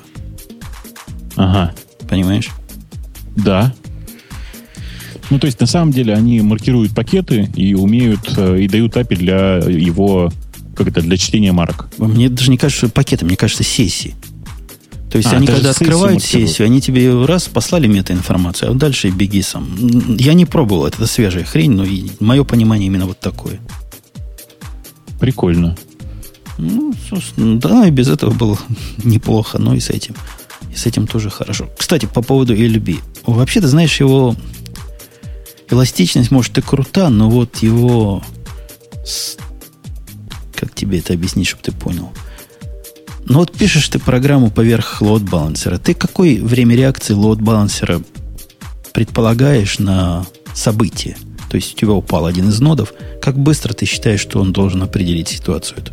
Ну, есть два варианта. Для меня самый оптимальный это при следующем обращении. При первом же упавшем обращении, правильно? Ну, То есть, как конечно. только упало, сразу все. Ну, ты понимаешь, жизнь она же не пикник. Они все не так работают, по большому счету. Дебилы. И, и Nginx не Да. так работает. И, Ну, конечно. и все. И, и эти также точно. У них минимальное время обращения, по-моему, 0,1 секунда. То есть ты можешь сказать 0,1 секунда время реакции. И если у тебя за 0,1 секунду пришло миллион сообщений, то ты их, ну, собственно, можешь не туда пере- перенаправить. Чтобы вы имели в виду, не такая это шустрая штука. С, Ага. с пониманием. Она синхронно, да, все понимает. Она не тормозит твои запросы. При твоем способе ты, ты же понимаешь, что лишний запрос надо сделать, чтобы живучесть проверять. Живучесть-то проверяется не по рабочему URL, да, а по специальному такому про URL живучести. То вот они так экономят. Асинхронная такая штучка. Ну, не очень шустрая. Ну, вообще это довольно странно. Ну, это для сайтиков сделано, понимаешь? Сайтики. Да, Сайтиком, ну, там секунда, там две секунды. Ну, чё, ничего страшного. Все равно странно. Все равно. Просто странненько. Странненько. Ну, вот так оно. Возможности настройки там прям, прямо скажем, немного. И, и вот что есть, то есть. А если ты вообще крутой, и ты вокруг этого DNS еще э, поставил их DNS, то тогда ты можешь второй уровень балансировки сделать. Вот если твой ELB весь лег, э, ELB лег, то ты можешь DNS переправлять динамически на другое место. Вне а бывает Амазона. такое, что ELB лег? Ну, если они такое прикрутили прямо к Crowd 53, наверняка было для чего. Ну, видимо, да. Видимо, для страховки. Ну, Окей. и ELB живет же в одной availability zone. Он не, не размазанный, понимаешь? Да, да, я понимаю. То есть, да. если зона легла, то все. Сливай воду. Нужно. А два ELB... Не, ну можно, наверное, ELB... Не, нельзя никак. Без DNS нельзя два ELB использовать. Вот такая вот. Ксюш, ты понял, да, о чем речь? Она, по-моему, спит. Не-не, я даже конспектирую, конечно. Записываю. Сейчас, сейчас заставим. А ну-ка прочитайте, кто, кто был руководитель партии в 2013 году. Какой? В тринадцатом году, Партии В 13-м кадетов. не одна была. Понимаешь? Нашей партии. я думаю, ELB. Определенно. ELB. И это, это Грей предложил тему. Вот это и все, что они добавили в власти Cloud Balance. А Грей как-то не сильно задавал вопросы на свою тему. Грей, ну ты, ты понял, о чем мы, да? Ты понял. Ну, я-то понял, м- а мне и так понятно было. Поэтому я не понял, а почему я должен был вопросы задавать. Ну, либо тогда рассказать все сам. Нет, он А. законспектировал тоже, так что уже нечестно. Бобук, есть тема, на которую я не смогу достойно выступить. Я надеюсь, что если мы ее возьмем, если мы решимся ее взять, то уж ты-то сможешь. А? Ты, ты можешь внятно устроить образовательный урок для нашей аудитории по, по SQL Injections? В смысле, а там э, отличная статья есть по этому поводу. Ты, ты ее, да, взял? Я именно ее это? взял, да. Все, что Слушай, вы ну хотели знать по поводу SQLI и боялись спросить. Значит, я даже не знаю просто, как из этого лекцию делать, потому что там, ну, то есть реально можно было бы сделать большую лекцию, а уложить это в формат подкаста довольно сложно. А, давайте как бы... Суть. да. Давайте суть. Как, как нас инжектируют? Вообще, о чем речь? Речь идет о том, что э, это, это на самом деле конкретно, кон- в данном конкретном случае речь идет в основном о, взаим, о том, как SQL инжектирует, как ты хорошо сказал, э, веб-приложения или веб-сайты. И типичное его применение, оно действительно прямо в первом, в первом экзампле очень четко э, рассказано. Давайте себе представим, что у вас есть некоторый сайтик, у которого есть, ну, как это обычно бывает, м, PHP, да, вот это же PHP же обычно же делается. PHP веб-приложение, которое принимает в качестве параметра, например, CGI параметр ID равняется 1. И как это обычно используется? Самым дебильным способом. Делается так. В, прямо в PHP-коде пишется select звездочка from, я не знаю, таблица, э, there э, ID равняется, и дальше взят этот, этот CGI параметр. В общем, все совершенно логично, все совершенно понятно, за тем исключением, что э, в интернете вообще попадаются разные добрые люди, и когда они видят CGI параметр э, равняется 1, который, понятно, никто руками никогда не вводил, и он всю жизнь был просто там где-то по ссылкам на сайте, они на него смотрят и говорят, «М, как интересно. А что если? И дальше они делают э, очень простую вещь. Они пишут не один, а заменяют этот один на в простейшем случае один or true. Ну, или один or 1 равняется 1. Что получается? Правильно получается, э, типа select звездочка из таблицы, где ID равняется 1 или 1 равняется 1. Ну, то есть выбрать всю таблицу. Э, и самое интересное здесь в данном случае, что э, понятно, что запрос возвращает полную, практически полную таблицу, не практически, а просто полную таблицу. И в многих веб-приложениях вся эта таблица так или иначе вываливается прямо, так сказать, в результаты. Особенно этим страдает PHP, смотри выше. И, собственно, такими, такими образами можно делать много всего интересного. А, понятно, что если запрос, в смысле, если query, в, э, передающийся в SQL, построен именно таким примитивным образом, то тот пример, который я привел, он самый, самый так сказать... Безопасный. Самый, самый безопасный, да. Потому что гораздо интереснее написать э, ID равняется 1, точка запятой, delete from table. Drop, drop table. Еще лучше. Можно прямо table, окей, согласен. Э, и это будет прям совсем прекрасный результат, особенно если у вас нет бэкапа. Понятно, что это совершенно детские примеры инжекшенов, и бывают гораздо более интересные инжекшены. Прямо, ну... Нет, прямо... тут, тут есть, знаешь, такая, такая еще специфика. Вот mm. есть простой способ про- проверить, с той стороны было Spring приложение или не Spring. Знаешь, как, Бабук? Как? Ну, у Spring есть же такой уровень упрощения, как они все упрощают, называется JDBC темплейты. Ага. И как все в спринге, оно все с эксепшены прячет, которые внутри происходят. А если что случилось, выбрасывает, ну, типа как unchecked, runtime, по ага. который, который, если ты не обрабатываешь, как лошара, то он у тебя завалит все приложение. Так вот, если ты напишешь тут в твоем примере вместо ID равняется 1, ID равняется минус 1, например, то твой результат там выбрать, который знает, он просто запрограммирован, что всегда будет результат, правильно? Ты же не, не руками это ага. писал оно упадет на такой exception. И вот если, если оно все завалил веб-сайт, значит, там был Spring, где не обработали эксепшн. Приятственно, приятственно. Но вообще, повторюсь еще раз, что э, особенно интересно э, развлекаться не, там, не банальным удалением, а интересной модификацией. И понятно, что такими способами можно, собственно, заниматься не столько инжекшеном, сколько из, из, из, так сказать, извлечением данных из базы. Это тоже очень интересно. Ну, вообще, я просто... То есть ну, я не понимаю, ну, вот что извле- можно Извлечение базы, вот пример у них, да. Union Query Based Injection, когда ты дописываешь туда, вот вместо один, о котором мы говорим, пишешь union и, допустим, с какой-то там системной таблицы достаешь таким образом таблицу пароли там, и все прочее. Все, что хочешь, можешь достать и распечатать таким образом, ну, если знаешь, чего искать.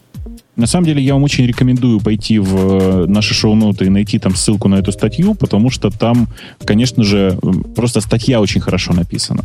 Она начинается с введения из того, как вообще все выглядит SQL Injection, а заканчивается тем, что с помощью SQL Injection гасится база данных командой shutdown. Э, хороший мне способ, который я как-то не думал об этом. Ну, то есть, понятно, что от инжекшенов предохранения ну, в, в, в ДНК, правильно? Где ты ждешь номер, и не жди ничего, что может быть опасное. И проверяй параметры на валидность, которые тебе приходят, если ты их вот так напрямую в SQL засовываешь. Слушай, да, достаточно просто int сказать вокруг э, айдишника, и в случае, если он цифровой. Ну, в смысле, привести к конкретному типу. Для того, чтобы не нарываться на такие тупые ситуации. Ну, не, мне кажется, всегда нужно понимать, да, что тебе придет. Обычно все-таки это int какой-то. Ну, то есть у него могут быть границы или еще что-то. Лучше всегда проверять параметры, причем по, по полной, а не просто int. Современные веб-фреймворки, как бы это ни погано звучало, они просто вам помогают. Говорят, вот возьми, вот у нас есть есть возможности разные простые, как проверить валидность параметров. И не будь полнейшим дятлом, используй эти проверки. Или вот как Бобок Инты делает. Хоть, ну, делай хоть что-то. У них есть интересное тут... Э, они, видимо, про ESP говорят. В ESP по умолчанию, когда ты пытаешься доступиться к какой-нибудь, например, табличке, которой нет, он тебе тоже может в, сообщении по умолчанию про ошибку много интересного рассказать из которого много информации подчеркнуть. Это error-based injection, они говорят. То есть ты специально делаешь ошибки, чтобы понять, извлечь дополнительную информацию. Но вообще, ты знаешь, тут такие тонкие вещи. Я вот недавно читал, что программисты плохо SQL знают. И это, собственно, правда. И вот этим пользуются. То есть программисты думать не думал, что вот такую абракадабру вписать можно, и оно вот так, такие данные тебе покажет. И такие гадости сделает. А сколько программистов знает, что через точку запятой можно дать шатдаун команду или delete table? Тоже двое из ста. Оба знают, оба. О- оба двое. Короче, интересная, интересная хрень. Почитайте статью. Ну, я, я согласен. И никакого отношения оно к бэдлокодингу на PHP как-то не имеет напрямую. Точно так же можно забыдлокодить это на Java с JT или на питоне с... Чем у вас питонит? С, с веб-паем. И аналогично можно получить. Аналогичный результат без всякого напряжения мозга. Можно, можно. Было бы желание. Ну, то есть, э, если ты данные не проверяешь, то, ну, короче, если ты не предохраняешься, то можешь подхватить все, что угодно. Любой SQL injection будет твой. Прелестно. Статья действительно длинная, и в нашем формате ее долго объяснять, но идею-то вы поняли, да? Втыкаете не то, что программист подразумевал, вы воткнете, и на выходе получаете интереснейший output на ваш input. Точно так. Точно так. Прекрасно. Прекрасно. Э, кто нам пишет, что да. в PHP Мгм. есть средства защиты от SQL. Средства защиты от SQL инъекций в основном в голове. А уж пользуетесь вы ими или нет, это ваше, ваше дело. Тема. И тема, тема. О, Бобук, тема про тебя прямо. Или Где? нет, или для Ксюши тема. Не, вот ту тему, которая про тебя, как-то она у нас где-то есть, но я не могу найти, как YouPorn использует Redis или Rai. А, слушай, это такой баян, Баян. А, такой скучняк, вообще ужасный я, просто. я даже и не выбрал. Меня поразило, что когда они его купили, он был весь на перле написан. Ну да, Да, ты знал? конечно. Пер, что сам писал, что ли? Так уверенно говоришь, мол. Да как- нет, ну просто это, это просто они очень много и в последнее время про себя рассказывали. И он действительно такой, мягко говоря, не самый приятный experience у них, видимо, в жизни. Связан со всей этой историей. У нас есть статья вот эта философская, которую я вот выбрал. Другую статью. Про карго-культ и NoSQL. Вот тут ты сейчас будешь рассказывать. Что, т- т- что такое карго-культ, мы все знаем. Да, вы все знаете. Ксюш, как ты относишься к карго-культу? Карго-культ мышлению или поведению? Ты понимаешь, как это вот вместе с NoSQL в одном предложении можно поставить? Ну, я надеюсь, что узнаю об этом от тебя. А идея в том, что ты посмотрел, как, э, ну, как кто? Как Twitter делает, или как LinkedIn делает, или как Netflix. И делаешь так же. То есть повторяешь. Вот они сделали, они MongoDB используют, и я буду использовать. Ты повторяешь их действия без понимания причины и, и сути действий, надеясь получить в конце концов такой же самолет, который летает, а не просто стоит на земле. В этом, собственно, суть, суть наезда чувака. Ну, это свойственно человеку. Ему кажется, да, что если оденешь там, не знаю, если мы на женские налоги, если оденешь такое же платье, как у Анджелины Жоли, ты будешь Анджелиной Жоли. Вот т- так А у вас у девчонок не, не так, не так получится. Не знаю, вам виднее, так ли получается или не так. Да. У меня был один э, товарищ, который считал, что если он возьмет движок круче, чем у меня, и домен сделает лучше, чем у меня, то у него получится э, сайт круче, чем у меня. Ну, ты, ты рассказывал, да, я ржал, помню. Ну да. Ну просто потому что э, э, самое прикольное, что он даже торговаться приходил после регистрации домена. Ну, ничего удивительного. В статье автор описывает вот, вот все вот это, все это поведение вот именно вот таким образом. Раз эти смогли сделать хорошо, почему же у меня не получится? Кроме того, он идет немножко вглубь и говорит, что действительно некоторые из этих карго-культ мыслителей, они идут дальше. То есть не просто строят такой же, а сначала пробуют. Но как они пробуют? Они хотят сделать как Netflix, правильно? Но денег, чтобы попробовать как Netflix, у них нет, поэтому они пробуют на трех машинках. Да? Ну, MongoDB надо три машинки, чтобы поднять кластер. Смотрят, классно все. И они свой вот этот experience, свой опыт прямо напрямую продолжают на все остальные. То есть, если с тремя у меня было ноль проблем, то и с тремя тысячами у меня будет такой же ноль проблем. Вот такая вот линия мышления, которая... Ну, это слишком верить в магию, я называю. Magic Driven Development. На самом-то деле кривулька вверх идет. Такая, вверх идет. То есть машины больше, и проблем больше, и всего больше, и топология сложнее, и все хуже и хуже становится. От этого рекомендация совершенно очевидная. Перед тем, как кидаться на какое-то решение, вы его попробуйте. Попробуйте. Ну, вот да, нам... и попробуйте в приближенно к каким-то к боевым условиям, ну или хотя бы поймите закономерности, ну, когда у вас будут меняться условия. Ну, вот видишь, у нас в чатике человек даже меня поправляет. Не надо трех машин, чтобы все это... Одной хватит. Просто поднимите три, три базы, знаешь, три Mongo, Mongo процесса на разных портах, и все. Это еще получится еще более интересный результат. Еще, наверное, вам больше понравится. И тогда вы пойдете этим путем. Что еще про это? Еще говорят, что смотрят часто на, например, на Google, да? Говорят, вот Google у нас... Google такой замечательный при помощи, как у них, Big Table называется. Поэтому мы кинемся все делать свои Big Table. И не понимают, что то, что нам большие дяди открывают и рассказывают, это вовсе не откровение. А это, скорее всего, какая-то несколько устаревшая информация, которая для них с конкурентной точки зрения не опасна. И, скорее всего, когда они вам показывают нечто, что вам кажется конфеткой, на самом деле это уже не совсем конфетка, немножко протухло, и работает не над чем-то совсем-совсем другим, которое невысказанные и не описанные ими проблемы этой, как бы конфетки, должно решить. Ну, мы с Гуглом видели это три раза уже, по-моему. Они сначала показали Big Table, а в это время работали над кем? Кто там следующий был? Mm-hmm. Над чем-то вторым. Теперь они работают над э, NewSQL своей базой данных. Ее показывают на самом деле еще чего-то. Megastore, да, у них был после Big Table. А потом Spanner был. Сейчас есть Spanner. То есть, что там варится, мы не знаем. И из того, что нам показывают, верить в то, что их успех вот на том, что нам показали, основан – это именно тот самый культ карго. Ну, вообще сложно верить в то, что успех основан на технических достижениях, простите. В большинстве случаев, кроме техники, есть еще и разные другие элементы. Ну, а ты не думаешь, что есть какие-то удачные решения? Вот, например, ты еще вначале сказал про Dropbox и Python.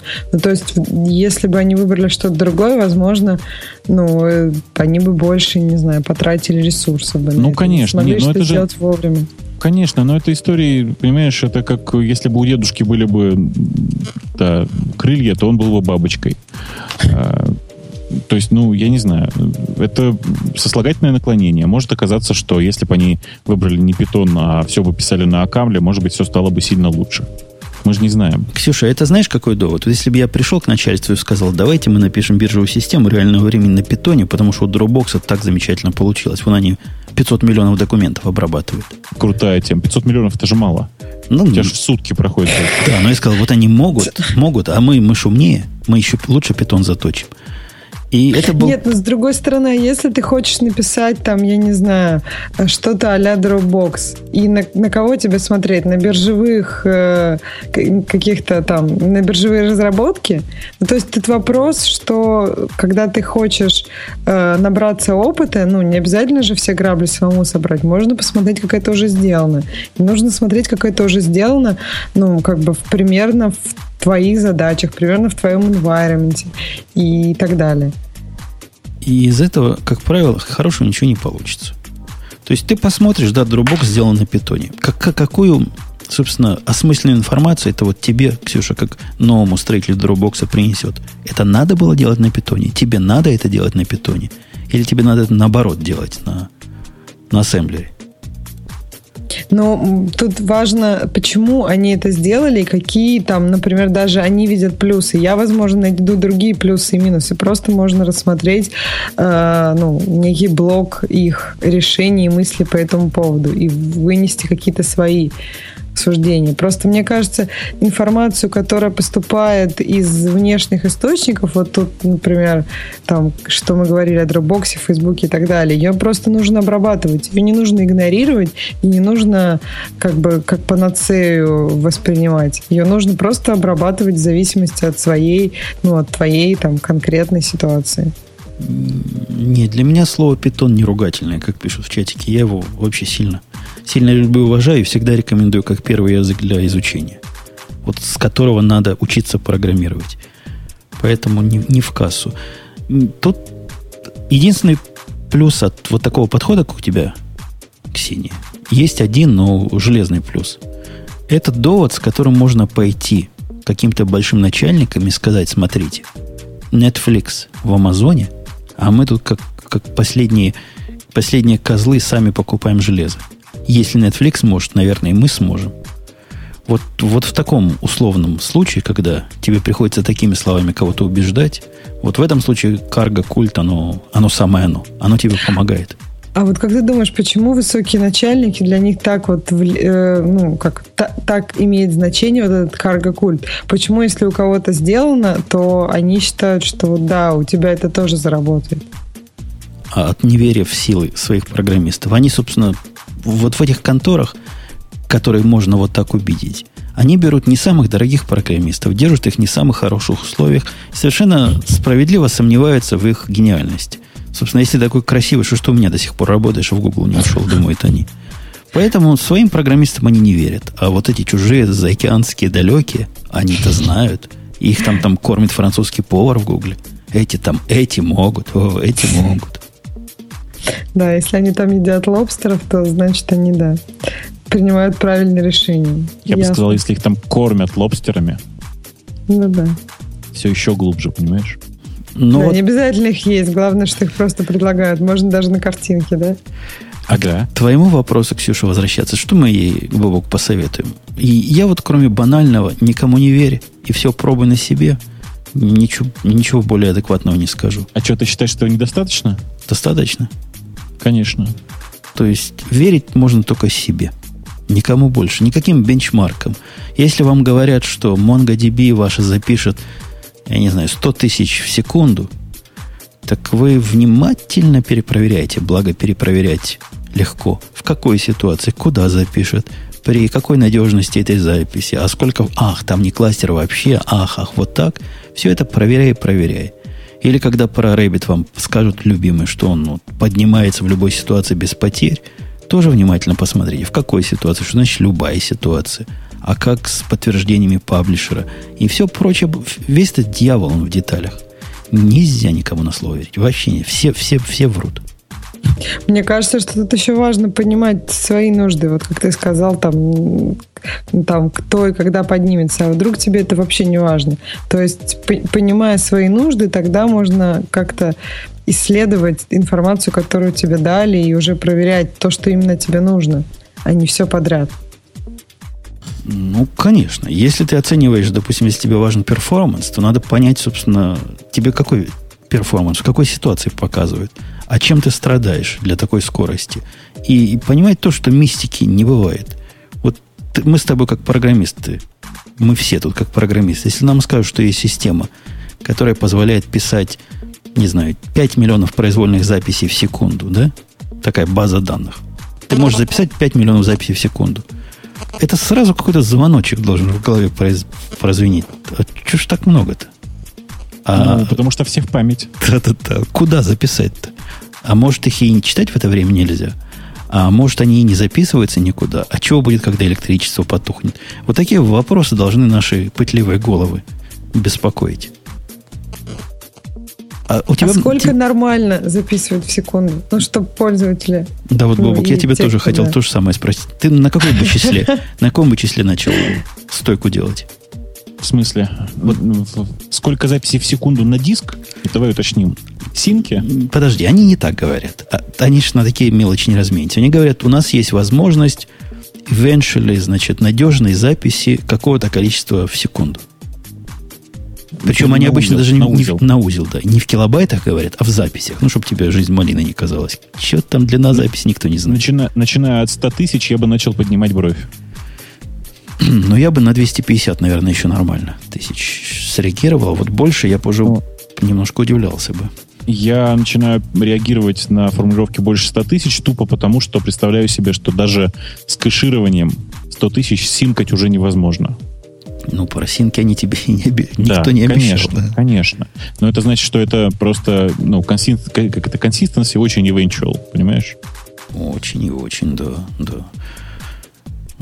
Хотя вот когда мне дальше объяснят, чего они могут делать, я могу даже с ними вменяемо беседовать, пока они не перейдут передел 500 тысяч в секунду. Вот когда они перейдут 500 тысяч в секунду, тут мне покажется, что либо я с большими умниками разговариваю, либо меня просто банально дурят. Второй будет в 99% близко к реальности.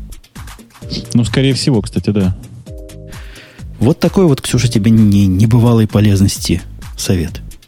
Не верь, никому не верить никому нельзя. Мне можно. Все врут, да, я помню, я, я посмотрела Хауса, все сезоны, запомнил. О, ты посмотрела Хауса? Да, Ну, в смысле, это я без сарказма сейчас. Поздравляю. это было давно. Ну, блин. Но я до сих пор помню, это хорошая фраза, все врут. Да. Ну, до хаоса это еще сказал Глеб Жеглов.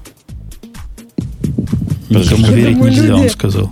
На протяжении своего Нет, развития это много раз сказал это Мюллер вообще. Это Мюллер, а, это Мюллер. Еще раньше Мюллер Да. сказал. Ну, это замечательно. Мне можно. Мне Он можно. Да. точно, точно. Ну, что у нас есть? Грей, Темы ты, пользователей. ты молчишь, ты молчишь. Ты вот это все, что можешь ткнуть в темы пользователя. Вот этот путь А наименьшего я сопротивления. согласен. Темы пользователей. Подожди, а то, Ну. что гид это на самом деле не дистрибьют, это тебя никак не укололо? Не, вообще никак. Вообще никак. Ну ладно, я даже не знаю, о чем они там, поэтому давайте к темам пользователей. Давайте к темам пользователей. Ну, первую совершенно непонятно. В общем, ты ее отбрасываешь. Ты ее еще до шоу отбросил. Мы, Так, мы. Republicans, эту тему не приветствуем. Ага, там же предлагается на 100 долларов больше взять с, републи- с республиканцев. Вот, понятно. Так, а, черновик спецификации HTTP 2.0 опубликован. А, ну да. Слушай, Женя, а мы ведь с тобой на самом деле хотели про это поговорить, и как-то мы задвинули эту тему. Она даже у нас сегодня была в темах. Но она как уже месячной давности, на самом деле. Да, конечно. Ну, а это не стареющая тема, в смысле, что черновики-то развиваются, там, типа, драфт двигается и все такое. Не, ну вообще страшное дело. Тебе не кажется, это HTTP 2.0? Вот представь, Мгм. представь себя сидящим напротив NC, любимого, да? В котором ты посылаешь свой любимый get ручками. И что ты теперь увидишь? Фигу. Спиди бинарный ответ увидишь. Не-не, ну ты же ты посылаешь-то get, ты посылаешь его по HTTP 1.1 обычно, или даже 1.0. Ладно, Если get, ты не get- указываешь- get ты еще пошлешь как-нибудь. А, а ты хочешь потестировать, как оно по 2.0, да, работает? И еще ж ты будешь... Тебе специально надо будет инструментальное средство для спиди работы. Ну да. Какой-нибудь Telnet 2.0. Netty 2, э, э, NC 2.0. Это да, это да. Не, ну, я, бог с ним с NC, да? э, Проблема же не в этом. Проблема в том, что э, ныне новый протокол, он, мягко говоря, довольно далек вообще от HTTP. То есть э, нас не устраивает, как э, выглядит, я не знаю, там типа, ну, разработчики протокола говорят, нас не устраивает э, то, что э, протокол HTTP, ну, типа push-based, да, в смысле pull-based, наоборот. Типа, давайте сделаем push. Ну, окей, давайте для этого внутрь инкапсулируем почти IP. Почти IP. Э, И всякое такое. То есть, ну, они очень странно как бы подходят к ситуации. Вместо того, чтобы расширять старый протокол, они, по сути, пишут новый. И меня вот это вот напрягает в первую очередь. Вообще тут много чего такого. Например, ну, такого, что тоже у меня вызывает некие вопросы. Мы за что HTTP любим, любим с тобой? За его полнейший stateless. Ты послал туда, пришел обратно, все, ответ, вопрос-ответ, разговор закончился. А когда у тебя, ну, вот есть какая-то, как она называется, когда тебе не надо коннект открывать, у них теперь в этом 2.0, типа это у них такая Ну, оно вообще, понимаешь, довольно давно существует. ну, Типа не, ну, keep- очень давно. Keep, keep alive это, это да, но тут, Да. тут речь-то идет о выделении как бы из сессии, из полусессии, из сессии коннектов. Ну, как, как это сделано в современных брокерах. Знаешь, у тебя есть Да, конечно. некая сущность, которая раздает тебе легкие коннекты. Это тот самое состояние, которое ты поддерживаешь с двух сторон. Противное. Да, ну, слушай, я пока в этом протоколе вижу одни минусы. Просто реально сплошные минусы. Это кроме того, что все мои тесты, вот внимание, сейчас, сейчас отвратительный момент будет, все мои тесты показывают, что э, ну, HTTP 2.0 на самом деле это реализация, по сути, SPDI. Чуть более расширенный SPDI. Все мои тесты сейчас пока показывают, что от SPDI выигрыша в производительности нет, выигрыша в скорости. Больше того, в большинстве случаев есть потеря в скорости. И это, мягко говоря, неприятно. Это говорит нам о том, что новый протокол, который придумывается сейчас, это, возможно, путь в будущее, но прямо сейчас он очень сильно будет тормозить, э, собственно, всех. И еще один транспортный уровень, лежащий поверх HTTP, но это очень странная, странная концепция. Не, под, под. HTTP, ну, лежащий над да, этим уровнем. Да, да, окей, хорошо, да. В смысле, просто как, как э, что, лежащий над этим уровнем? Нет, фигу. HTTP 2 это, простите, еще один транспортный уровень, внутри которого лежит старый HTTP. Ты это имеешь сейчас в виду, что, что NAT? Ну, примерно. Ну, то есть, короче, это просто страшно, страшно смотреть сейчас. И я не понимаю вообще, зачем тащить за собой HTTP тогда. Давайте просто сделаем новый протокол. Это будет гораздо более интересно. Давайте, не знаю, веб через XMPP раздавать. Тоже ну, прикольно. Ну, ты, ты видишь, что с новыми протоколами происходит? IP-версия 6 где? Новый замечательный протокол.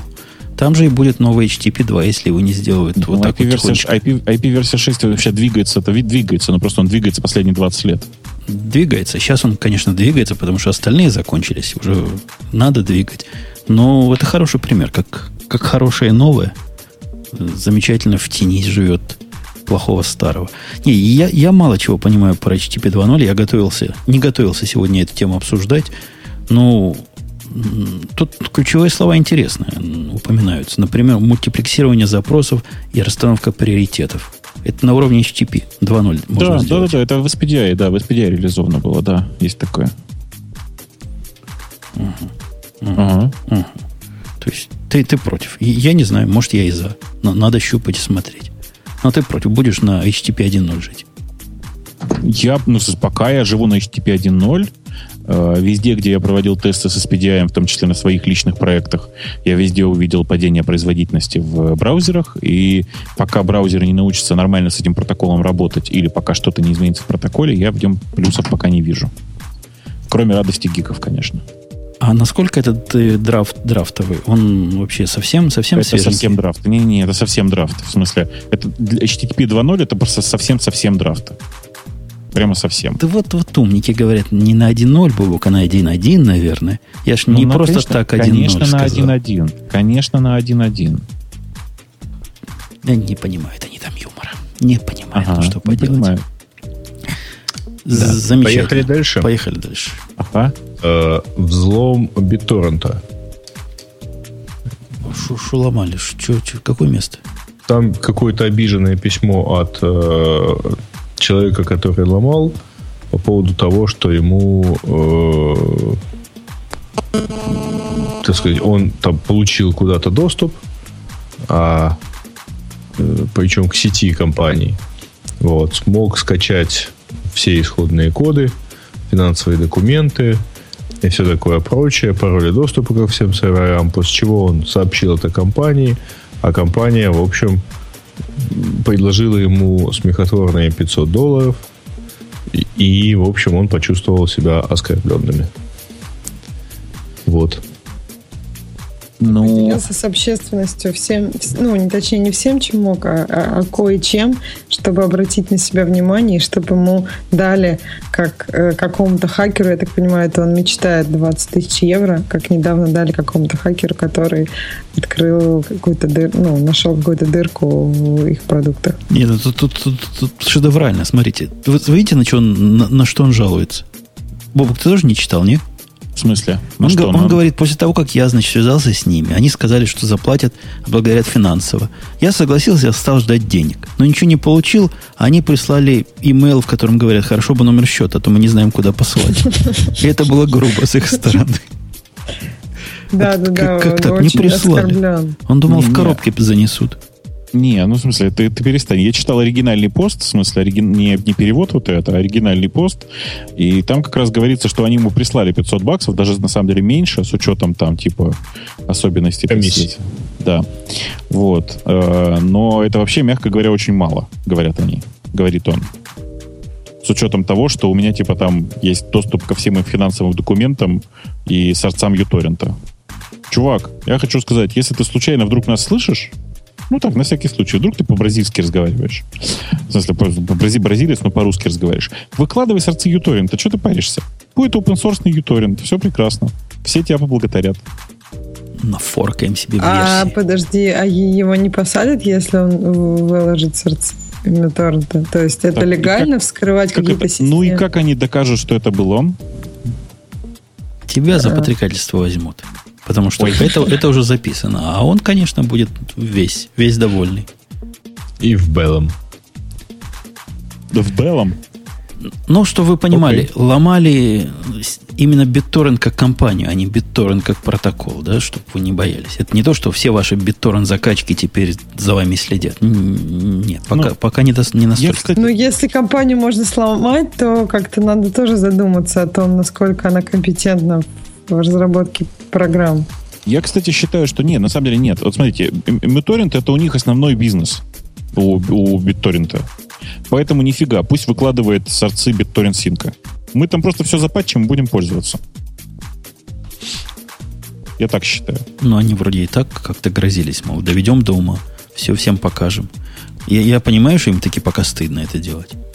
Не-не, я так понял, что они собираются показывать только протокол, не, не сорцы. Не сорцы. Ну, пусть, пусть хоть протокол, хоть что-то. Да. Угу. расскажите про RefingDB, пишут. Да. Ну, я специально ходил посмотреть на RefingDB. Ты, ты, ты вообще понял, что за балалайка? Я Слушай, читал я на, наезды чувака, который написал RefingDB на MongoDB. Я, я так узнал, что такая штука есть. И какое у тебя впечатление? Ну, это такая довольно простая база, которая довольно странно пока работает, которая пока в очень early stage, несмотря на номер версии 1.7.3. Они периодически меняют формат базы, то все, и, короче, пока рассчитывать на стабильность здесь не приходится. Тем не менее, сама концепция по себе довольно интересная. Они, э, на самом деле, очень большие молодцы, что у них... Э, давай сейчас аккуратно скажу, у них на самом деле не сейчас скажу. Короче, у них протокол для общения с э, базой, с сервером, тебе должно очень понравиться. Они протобаф используют для общения с базой. Но почему-то есть привязка только к JavaScript, Python и Ruby. Ну, в смысле, просто они написали привязку к Python, Ruby и Node.js. Да. Ага, а комьюнити тоже почему-то не написала. Для Scala они, написала, них, а для Java не написала. У них пока очень маленькое все. Там, видишь, тонкость в том, что у них довольно развесистый API для, вот, собственно, для Python, по крайней мере, точно. Даже не API, в смысле, а библиотека SDK, правильно говорить. Вот. Э, который, э, например, э, все запросы делает просто на питоне. То есть ты буквально говоришь из таблицы такой-то, типа отфильтруй, и дальше питоновые, ну, питоновые лямбда выражения для того, как отфильтровать. Такой для Монги есть. Да? Такой и для Монги тоже есть, я с тобой не спорю. Но тут-то оно просто из коробки поддерживается самими создателями базы. Угу. И, типа в этом есть некоторые плюсы. Вот. Вторая, второй большой плюс заключается в том, что сразу после установки тебе удобно, доступна довольно удобная вебная консолька, вебная, в смысле вебная система управления всем этим хозяйством. Очень легко поднимаются реплики прямо из веб-интерфейса. Короче, удобный, хороший веб-интерфейс. Вот, вот, вот, вот, вот я вот это да. читал тоже, как-то скептицизм мне. Ну, это, это ж не, не Gmail, я ж не а Outlook. Это, понимаешь, а это пока ведь и не Mongo. В смысле, что это пока база для, ну, по крайней мере, для меня, для таких игрушечных проектов. А в игрушечных проектах вообще важно, знаешь, вот развесистый веб-интерфейсик, красивый, все такое. Ну, правда важно. Ну вот если база управляется из, в ручном режиме настолько просто, как управляется Mongo, то зачем, зачем сюда нужен такой разухабистый? Ну, он действительно разухабистый, красивый, современный веб-интерфейс. Все Ты можно им сделать. Да? да, да, я демонстрации посмотрел. Красиво, несомненно, красиво. Но и я когда вспоминаю веб-интерфейс, когда проблема с конфигурацией или какими-то действиями становится настолько тупиковыми, что уж хочется, чтобы кто-то тебе помог. А в этом смысле веб-интерфейс рулит.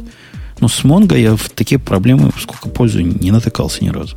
Ну, ни разу. Ну, вот реально, ни разу. Не знаю, я, конечно же, тоже Mongo очень легко конфигурирую, но меня порадовало то, что есть прикольный, простенький такой интерфейс, которым можно пользоваться.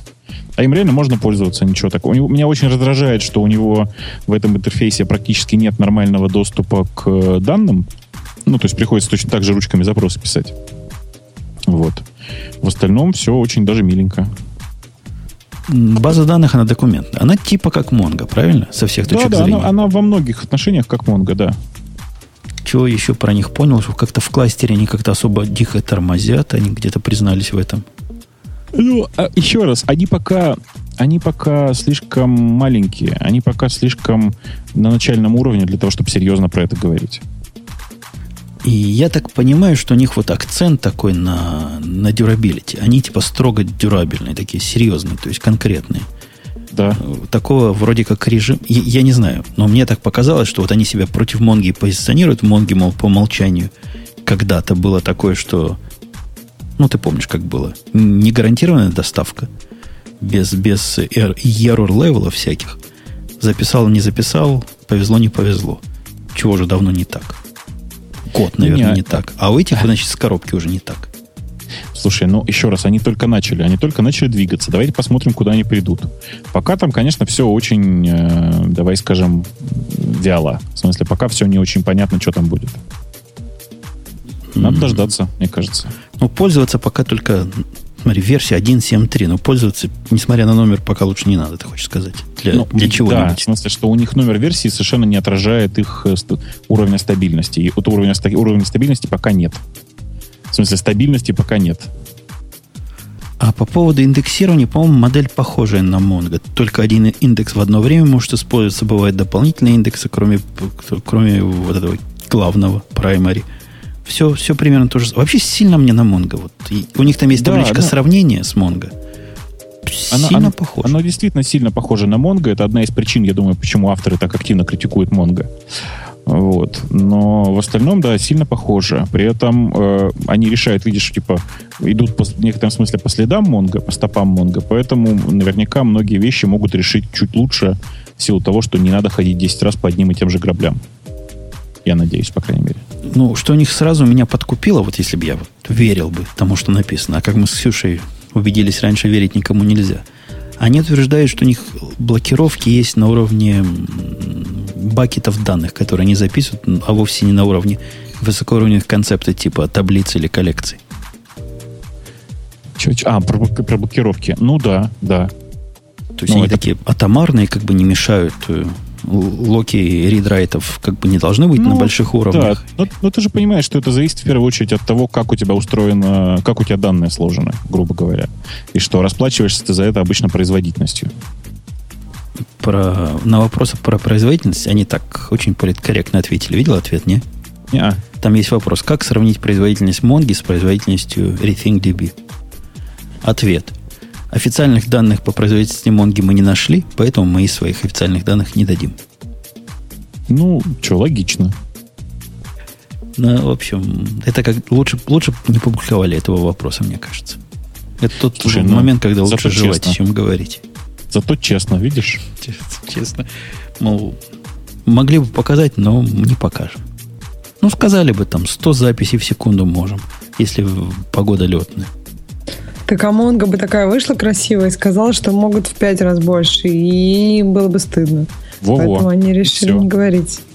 Ну. Не, короче, короче, я считаю, что ребята молодцы, они не стесняются делать новую базу данных, несмотря на то, что все вокруг сцут, в смысле не делают этого. И вообще, могут, видишь, могут, если захотят. Ну, посмотрим, может, еще выпусков 500, и мы начнем говорить. Помните мы первый раз, когда да, да, их да, упоминали? Да. Так и с Монгой вот было. Мы над ней ржали в начале, небось. Не, что-то не было такого. Ну, никогда не, не ржали, ржали, но в общем как-то так. Не, по-моему, Женя всегда как-то тяготел к Монге. Всегда как-то тяготел к ржачу, мне кажется, он. Поиздеваться да. мы всегда готовы. Да. Дайте нам да. кого помучить.